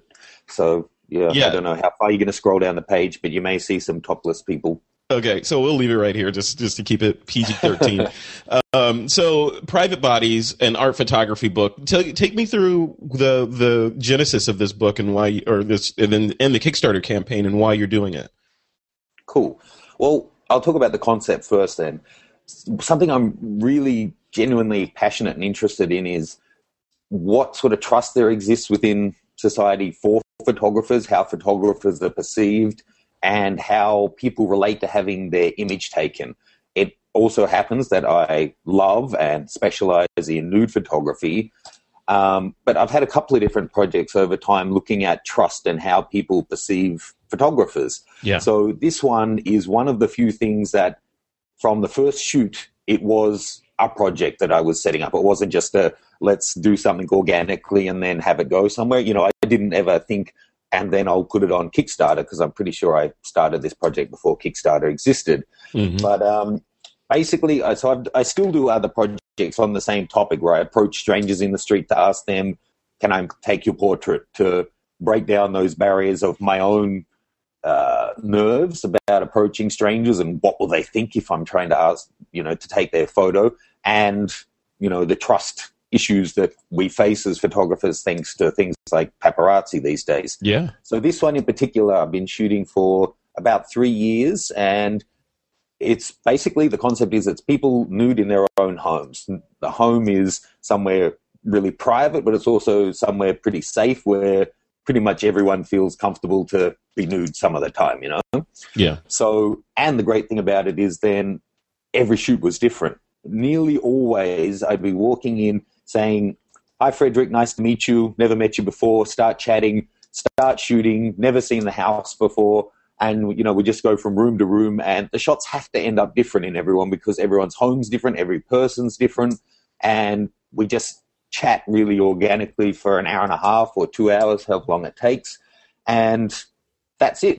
Um, it's almost always they've been shot in the person's own home, but it's it's generally it's anywhere that's a special place for them. So say one girl flew up, I don't know if you know Australian geography at all, but she flew up from Melbourne to Sydney to be part of the book and she had grown up on a horse farm. So we actually went up to a horse stud up in the mountains and we shot in the stables and in the field with her. I know this may sound a little bit creepy to people, but nude with horses. And it was just beautiful. It's Nice. Lovely to see nice. that kind of thing. Now, like, uh, talk to me a little bit about how. Well, first of all, so the the models that are so she flew up. Did you fly her up, or is this a volunteer effort? Are you paying these Yeah. people? How does it work? No, ev- everyone who's in the book, no, no one's been paid. They're all. There are some people who. So really, there's a whole dichotomy of people there. My goal was to have as broad a cross section as possible.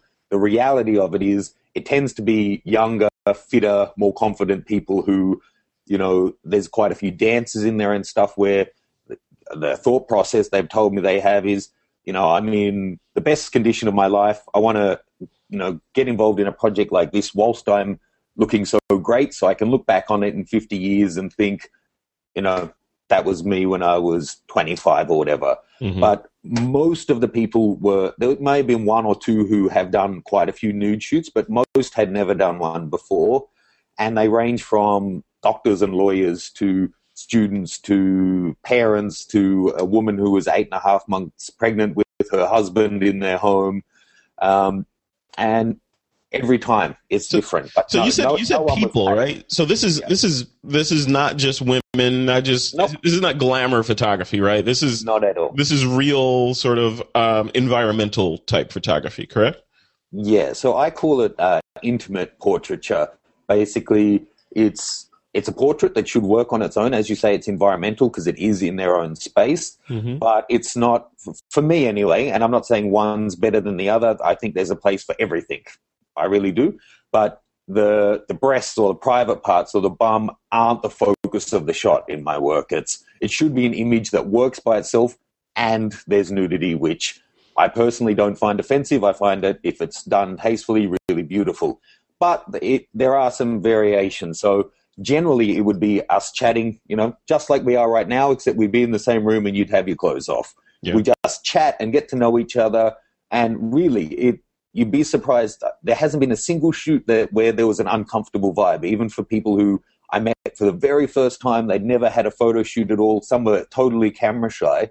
You just break that down by actually being there with them and really connecting with someone and not just making small talk whilst you're thinking about your settings, actually, you know, having a proper conversation with someone. And it's a really, really nice thing. So, um, but that said, there were times where, of course, we can't just keep chatting the whole time because then every shot someone's going to have their mouth open talking Right. when I go to take the Right. photo. And there'll be things like, okay, the light's not quite working, let's move the curtain, or can you sit on that side of the bed instead, or can you move your hair behind your shoulder just to make the shot work? But it's not really heavily posed stuff. Um, but there are also some shots in there which are just bodyscape. So, you know, I shot a bunch of, of dancers who just have amazing physique. So it's like, well, you're laying there on your side on the bed and I can see all of these amazing curves through your hip. Of course, I want to shoot that as well, right? Yeah. So it's a it's quite a mix. But for me, the test of what shots go into the book are well, what I think is a beautiful shot, full stop, but also a shot that they will love, and shots that if their friends see it will think, yeah, that's Frederick, or as a shot you've got up there, that's Steenie. Um, you know, one where you know we all have our bullshit smile. You know, where Mhm. actually you're uncomfortable, but you're smiling anyway. Yeah. So I want it to be shots where when they look at it, they say, "Yeah, that's that's me in my own home, comfortable and having fun, not posing awkwardly for the camera." Now, how do you how do you safeguard against, or how do you combat the idea of okay, this is just a creepy guy that wants to take nude pictures of people because a lot of a lot of photographers are that right which would which which sully the waters for real photographers like yourself so the photographers are just like you know what hey I, I just want to take pictures of nude women. I'm going to get on Model Mayhem and say that I want to, you know, do some nudes, and I get to see naked women and take pictures of them and enjoy the photos later. You know, so those photographers that are out there by the legions, we call them GWCs or guy, just Yeah, random yeah. guy with camera, right? So you, the perception would be okay. You know, the, and rightly so. Women, you know, would say, "Okay, let me keep my guard up and, and assume that assume the worst that Matt is just one of those guys. How do you get past that and say, hey, I am a real photographer. This is not a nefarious, you know, Yeah. technique to get you out of your clothes. How do you do that? Well, to be honest, that's part of the process for me of the well, that, that's part of the process and the point that I want to look at that and so taking a step back for a second, I really think like 50, 60, 80 years ago, if somebody wanted to take your photo, you'd be so flattered because it just wasn't an everyday thing. Yeah. And now, in the age of digital manipulation and bottom feeders taking shots up people's skirts and putting it on the front page of magazines and stuff, of course, we've we as a collective have lost a lot of that trust, and everyone has a camera. There is creeps out. There are creeps out there. Sorry, poor English. Um, so yeah, that is something to deal with. But in terms of how do I get past it, well, I have a body of work, and I'm always 100% clear up front. This is if you dig the project and you want to look at you know, be involved in something that's looking at trust and people's issues towards their body and this and that, um, and that it's in your home and it's this is you know it's going to take an hour and a half or two hours. I'm going to shoot at your home. You can have your whole family there if you want. That's you know, I guess that's the biggest indicator. If it's a creep, they're not going to want you to have people there. I don't really set any rules. Um, and I never ask to see what someone looks like before I accept them into the project. So that's another thing. And I'd be just as happy for you to pose for me as, you know, uh, a model looking woman. yeah, That's not yeah. what it's about. I have to be honest. The reality is, if you look at the shots in the book, they're not the kind of people you just walk past on the street as a typical cross section. But that's a result of who put their hand up, not who I said yes to. Okay. Um, so as a as a result of people being probably more comfortable with their bodies and being photographed nude, that that resulted in those people wanting to be photographed, and that's who made it into the book, right? Yeah, but again, it's it's still it's more complicated than that. So people who, of course, I had people getting in touch saying, "Oh, I want to be published. I want to get out there. I'm trying to become a glamour model or something, so I want to be involved in this, and I'm really comfortable." But to be honest, they were the ones generally, as a general, this isn't 100% true across everyone, but who had the most uh, conditions and had the most, you know, restrictions and wanted to do the the boobs out posing and all of this nonsense, which is just not what it's about. Yeah. And it was people who, as a, again, as a big generalization, who look a bit more every day, like you and me, who were actually comfortable with their bodies and there was none of that. And for me, a lot of the most beautiful shots in the book are just, you know, people with a bit of a spare tire and a wonderful smile and comfortable with themselves and their environment. That's great. And then Um, what what are they doing with the shot? So I assume that you, or this is is this a wrong assumption that after the shoot's over, you give them the shots as well, or and then what do they do with those shots? Uh, well, that's up to them. Some, if they are, you know, looking to build a portfolio, then they can use them in that. Some would have, I'm sure, gone and made some prints for themselves. For a lot of the people, I really think it was, uh, you know, a process for themselves to overcome some barrier that they had or some uh, lack of confidence that they had. I Mhm. had people after a shoot saying, I was terrified before you arrived, and, you know, I'm shy about my body, and even with my partners, sometimes I'm a bit reserved. But now that I've done it, I feel so liberated and I want to shoot again. And then I contact people three months later to give them an update on what's happening with the book. And they say, you know, since I did that, I've posed for three more photographers and, uh, you know, I'm so liberated now. And Yeah. it's a, it's a great thing. But yeah, so how it works is no one at all has been paid to be in the book because, like I say, it's a cross section. I want them to dig the project. I don't want it to look like Ralph magazine or FHM. I want it to be people who are really interested in the project. Um, they varied from like 45 minutes. A couple of times someone was in town and really wanted to shoot, or I was in their town and they really wanted to shoot, but for whatever reason we couldn't shoot at their house. It might have been a long way away, or they lived with really conservative parents or a share house. So then we've actually shot in a hotel room, which is not ideal, but still, you know, it kind of works. Yeah. Um, and I don't know the exact breakdown of how many men and women and the ages and ethnicities and all of that kind of thing, but it's a cross section. I'd say that. Um, so what what will the final was. what will the final book look like? I mean, what's what's the is it a it's a coffee table book or to, what's the what's Yeah. the final product? It'll be portrait orientation, uh, quite a big one, like this big, like bigger than A4. Hardcover, 200 pages thereabouts, a little bit over probably. Um, an old school photo book, you know, it's uh, not, you know, not like the sort of one that you take to your lab and get made for, from, you know, for your travel shots or whatever. Uh, a properly printed, beautifully laid out one.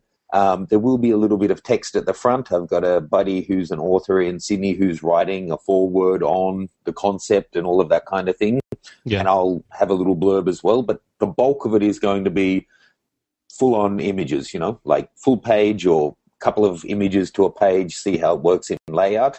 And I'll be grouping them together by subject. So you'll go through and, for example, on screen there is Orlando. So there'd be a bunch of different shots that I shot with him. And that's the other cool thing about it. It- That one reminds me actually how it worked in terms of getting models.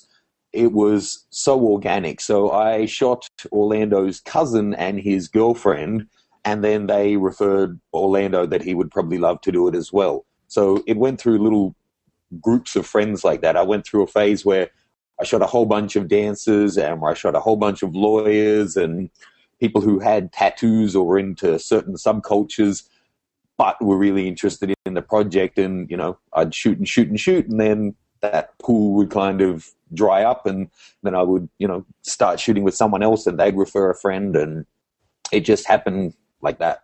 And there it goes. So I'm looking I'm looking at the Kickstarter page now, and you're at 387 backers, um, and you you're at twenty five thousand three hundred eighty two dollars pledged of a thirty thousand dollar goal with six days to go. So how Is that good? that I think that's fantastic. I mean, for for you know forty seven hundred dollars roughly in in six days, I think I think you can do that. I think if the TWIP listeners pitch in and head over to this page and and help Matt get to his goal, we'll we'll get there, right? Well, thank you. I appreciate the plug, and I really hope so. And I know there's still people who uh, up in the air about it, that kind of thing, or you know, everyone leaves things to the last moment. But I'm so keen to get this up, not because, like I said, oh, actually, I didn't say this. I've said this in uh, when I started advertising the project. That budget we're aiming at. That's not like a slush fund for me to go on holidays. Printing books costs a lot, man. Yeah. And Yeah. I live in Australia, which is in the middle of bloody nowhere. So shipping a one and a half or two kilo, so five pound book around the world costs a fortune. So Yeah. that's to cover all of the print and layout and the photographic prints that are also up on offer. And we've got paintings from some of the shots in the book. And, Wow. you know, I really want to get it out there. I approached all of these people or the kind of the, the agreement we had, at least in, you know, uh, if not on paper, in principle was that this is to make a high quality art publication that you can look back on in future. So I really want to deliver on that for people. There's some of the people who I've shot who've been checking in every month for two years to say, how's it all going? Is it still going forward? I really want to get this done. Um, for some people, it was, I don't know, it may have just been a little blip on the radar. Other times, you don't know really how they felt about it. They seemed comfortable, um, but there wasn't a lot of feedback. Then I hear back from them months later saying, you know, I just was looking back over the photos and it was so such a great experience or whatever. So yeah, I really hope it comes off because I want this to get out there. Well, cool. Well, we'll definitely check back in with you in six days from now. I'll be looking. I'll press reload on the page and see see where you are. Hope you. Hopefully, you don't just make it to twenty nine nine hundred ninety seven dollars. I'll have to create a fake account and um, throw in the last myself. Put in the last last couple bucks. Yeah, totally. Um, Cool. But, so um, any yeah, yeah, any ahead. No, I was gonna say. So you know, closing it off here, where it, you know, there's a Kickstarter page which will I'll link to in the in the YouTube video and on the blog post for this episode. Um, but where where would you like people to go to like keep up with you? Is it just that NikonGuy.com or any other places? Uh, well, yeah, that that's the home page really where I filter a lot of things through, and there's a community forum there where people are all interacting with each other, which is really cool. It's actually, you know, the internet can be so bitchy and full of angry nerds. Especially but, um, the YouTube community. I don't know. yeah, yeah. I li- that's that's that's where I live. um, yes, the word the word vitriol comes to mind. I don't know why. But thankfully, on the community forum, it's really not like that. I've never seen someone get, you know, ask a question and be like, oh, what a stupid noob question. I can't believe you don't know the answer to that. There's none of that crap going on. They quickly cool. get weeded out. So that's really nice. And yeah, and the YouTube channels. So I still put out a whole bunch of videos each week on shooting and you know my travels and lately a lot of travel vlogs as I'm traveling around doing different workshops and that kind of thing I've got to travel to a lot of cool places lately, so I put out a fair bit of content on that as well. Very cool. Well, before we go, uh, tell me a little bit about those workshops. Are those are you putting those together yourself? Are you going? Is a company putting them on and just sort of slotting you in as talent? How do, how does that work?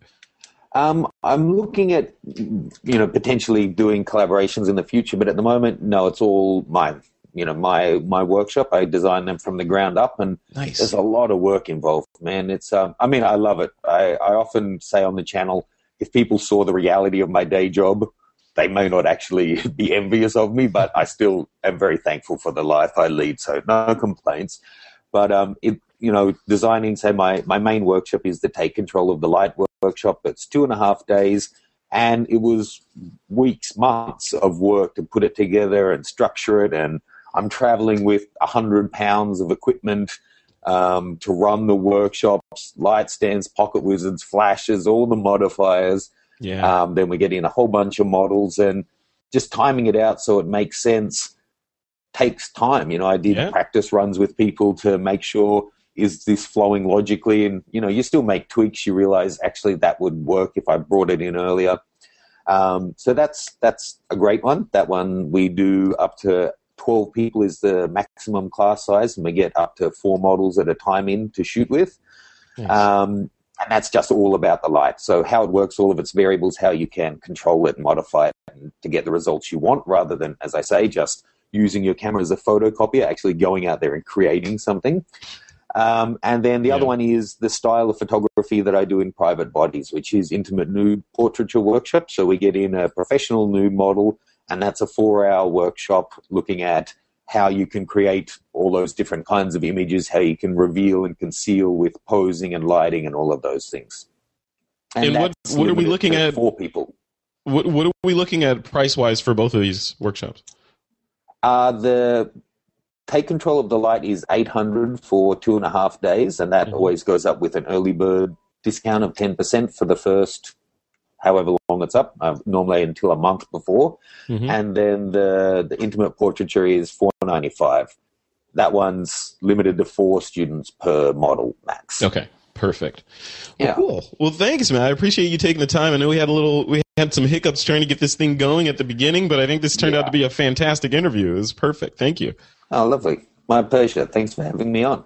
Okay, and I hope I can twist your arm sometime within your busy schedule to come on this week in photo as the co-host to help me fight the good fight for you know for Nikon.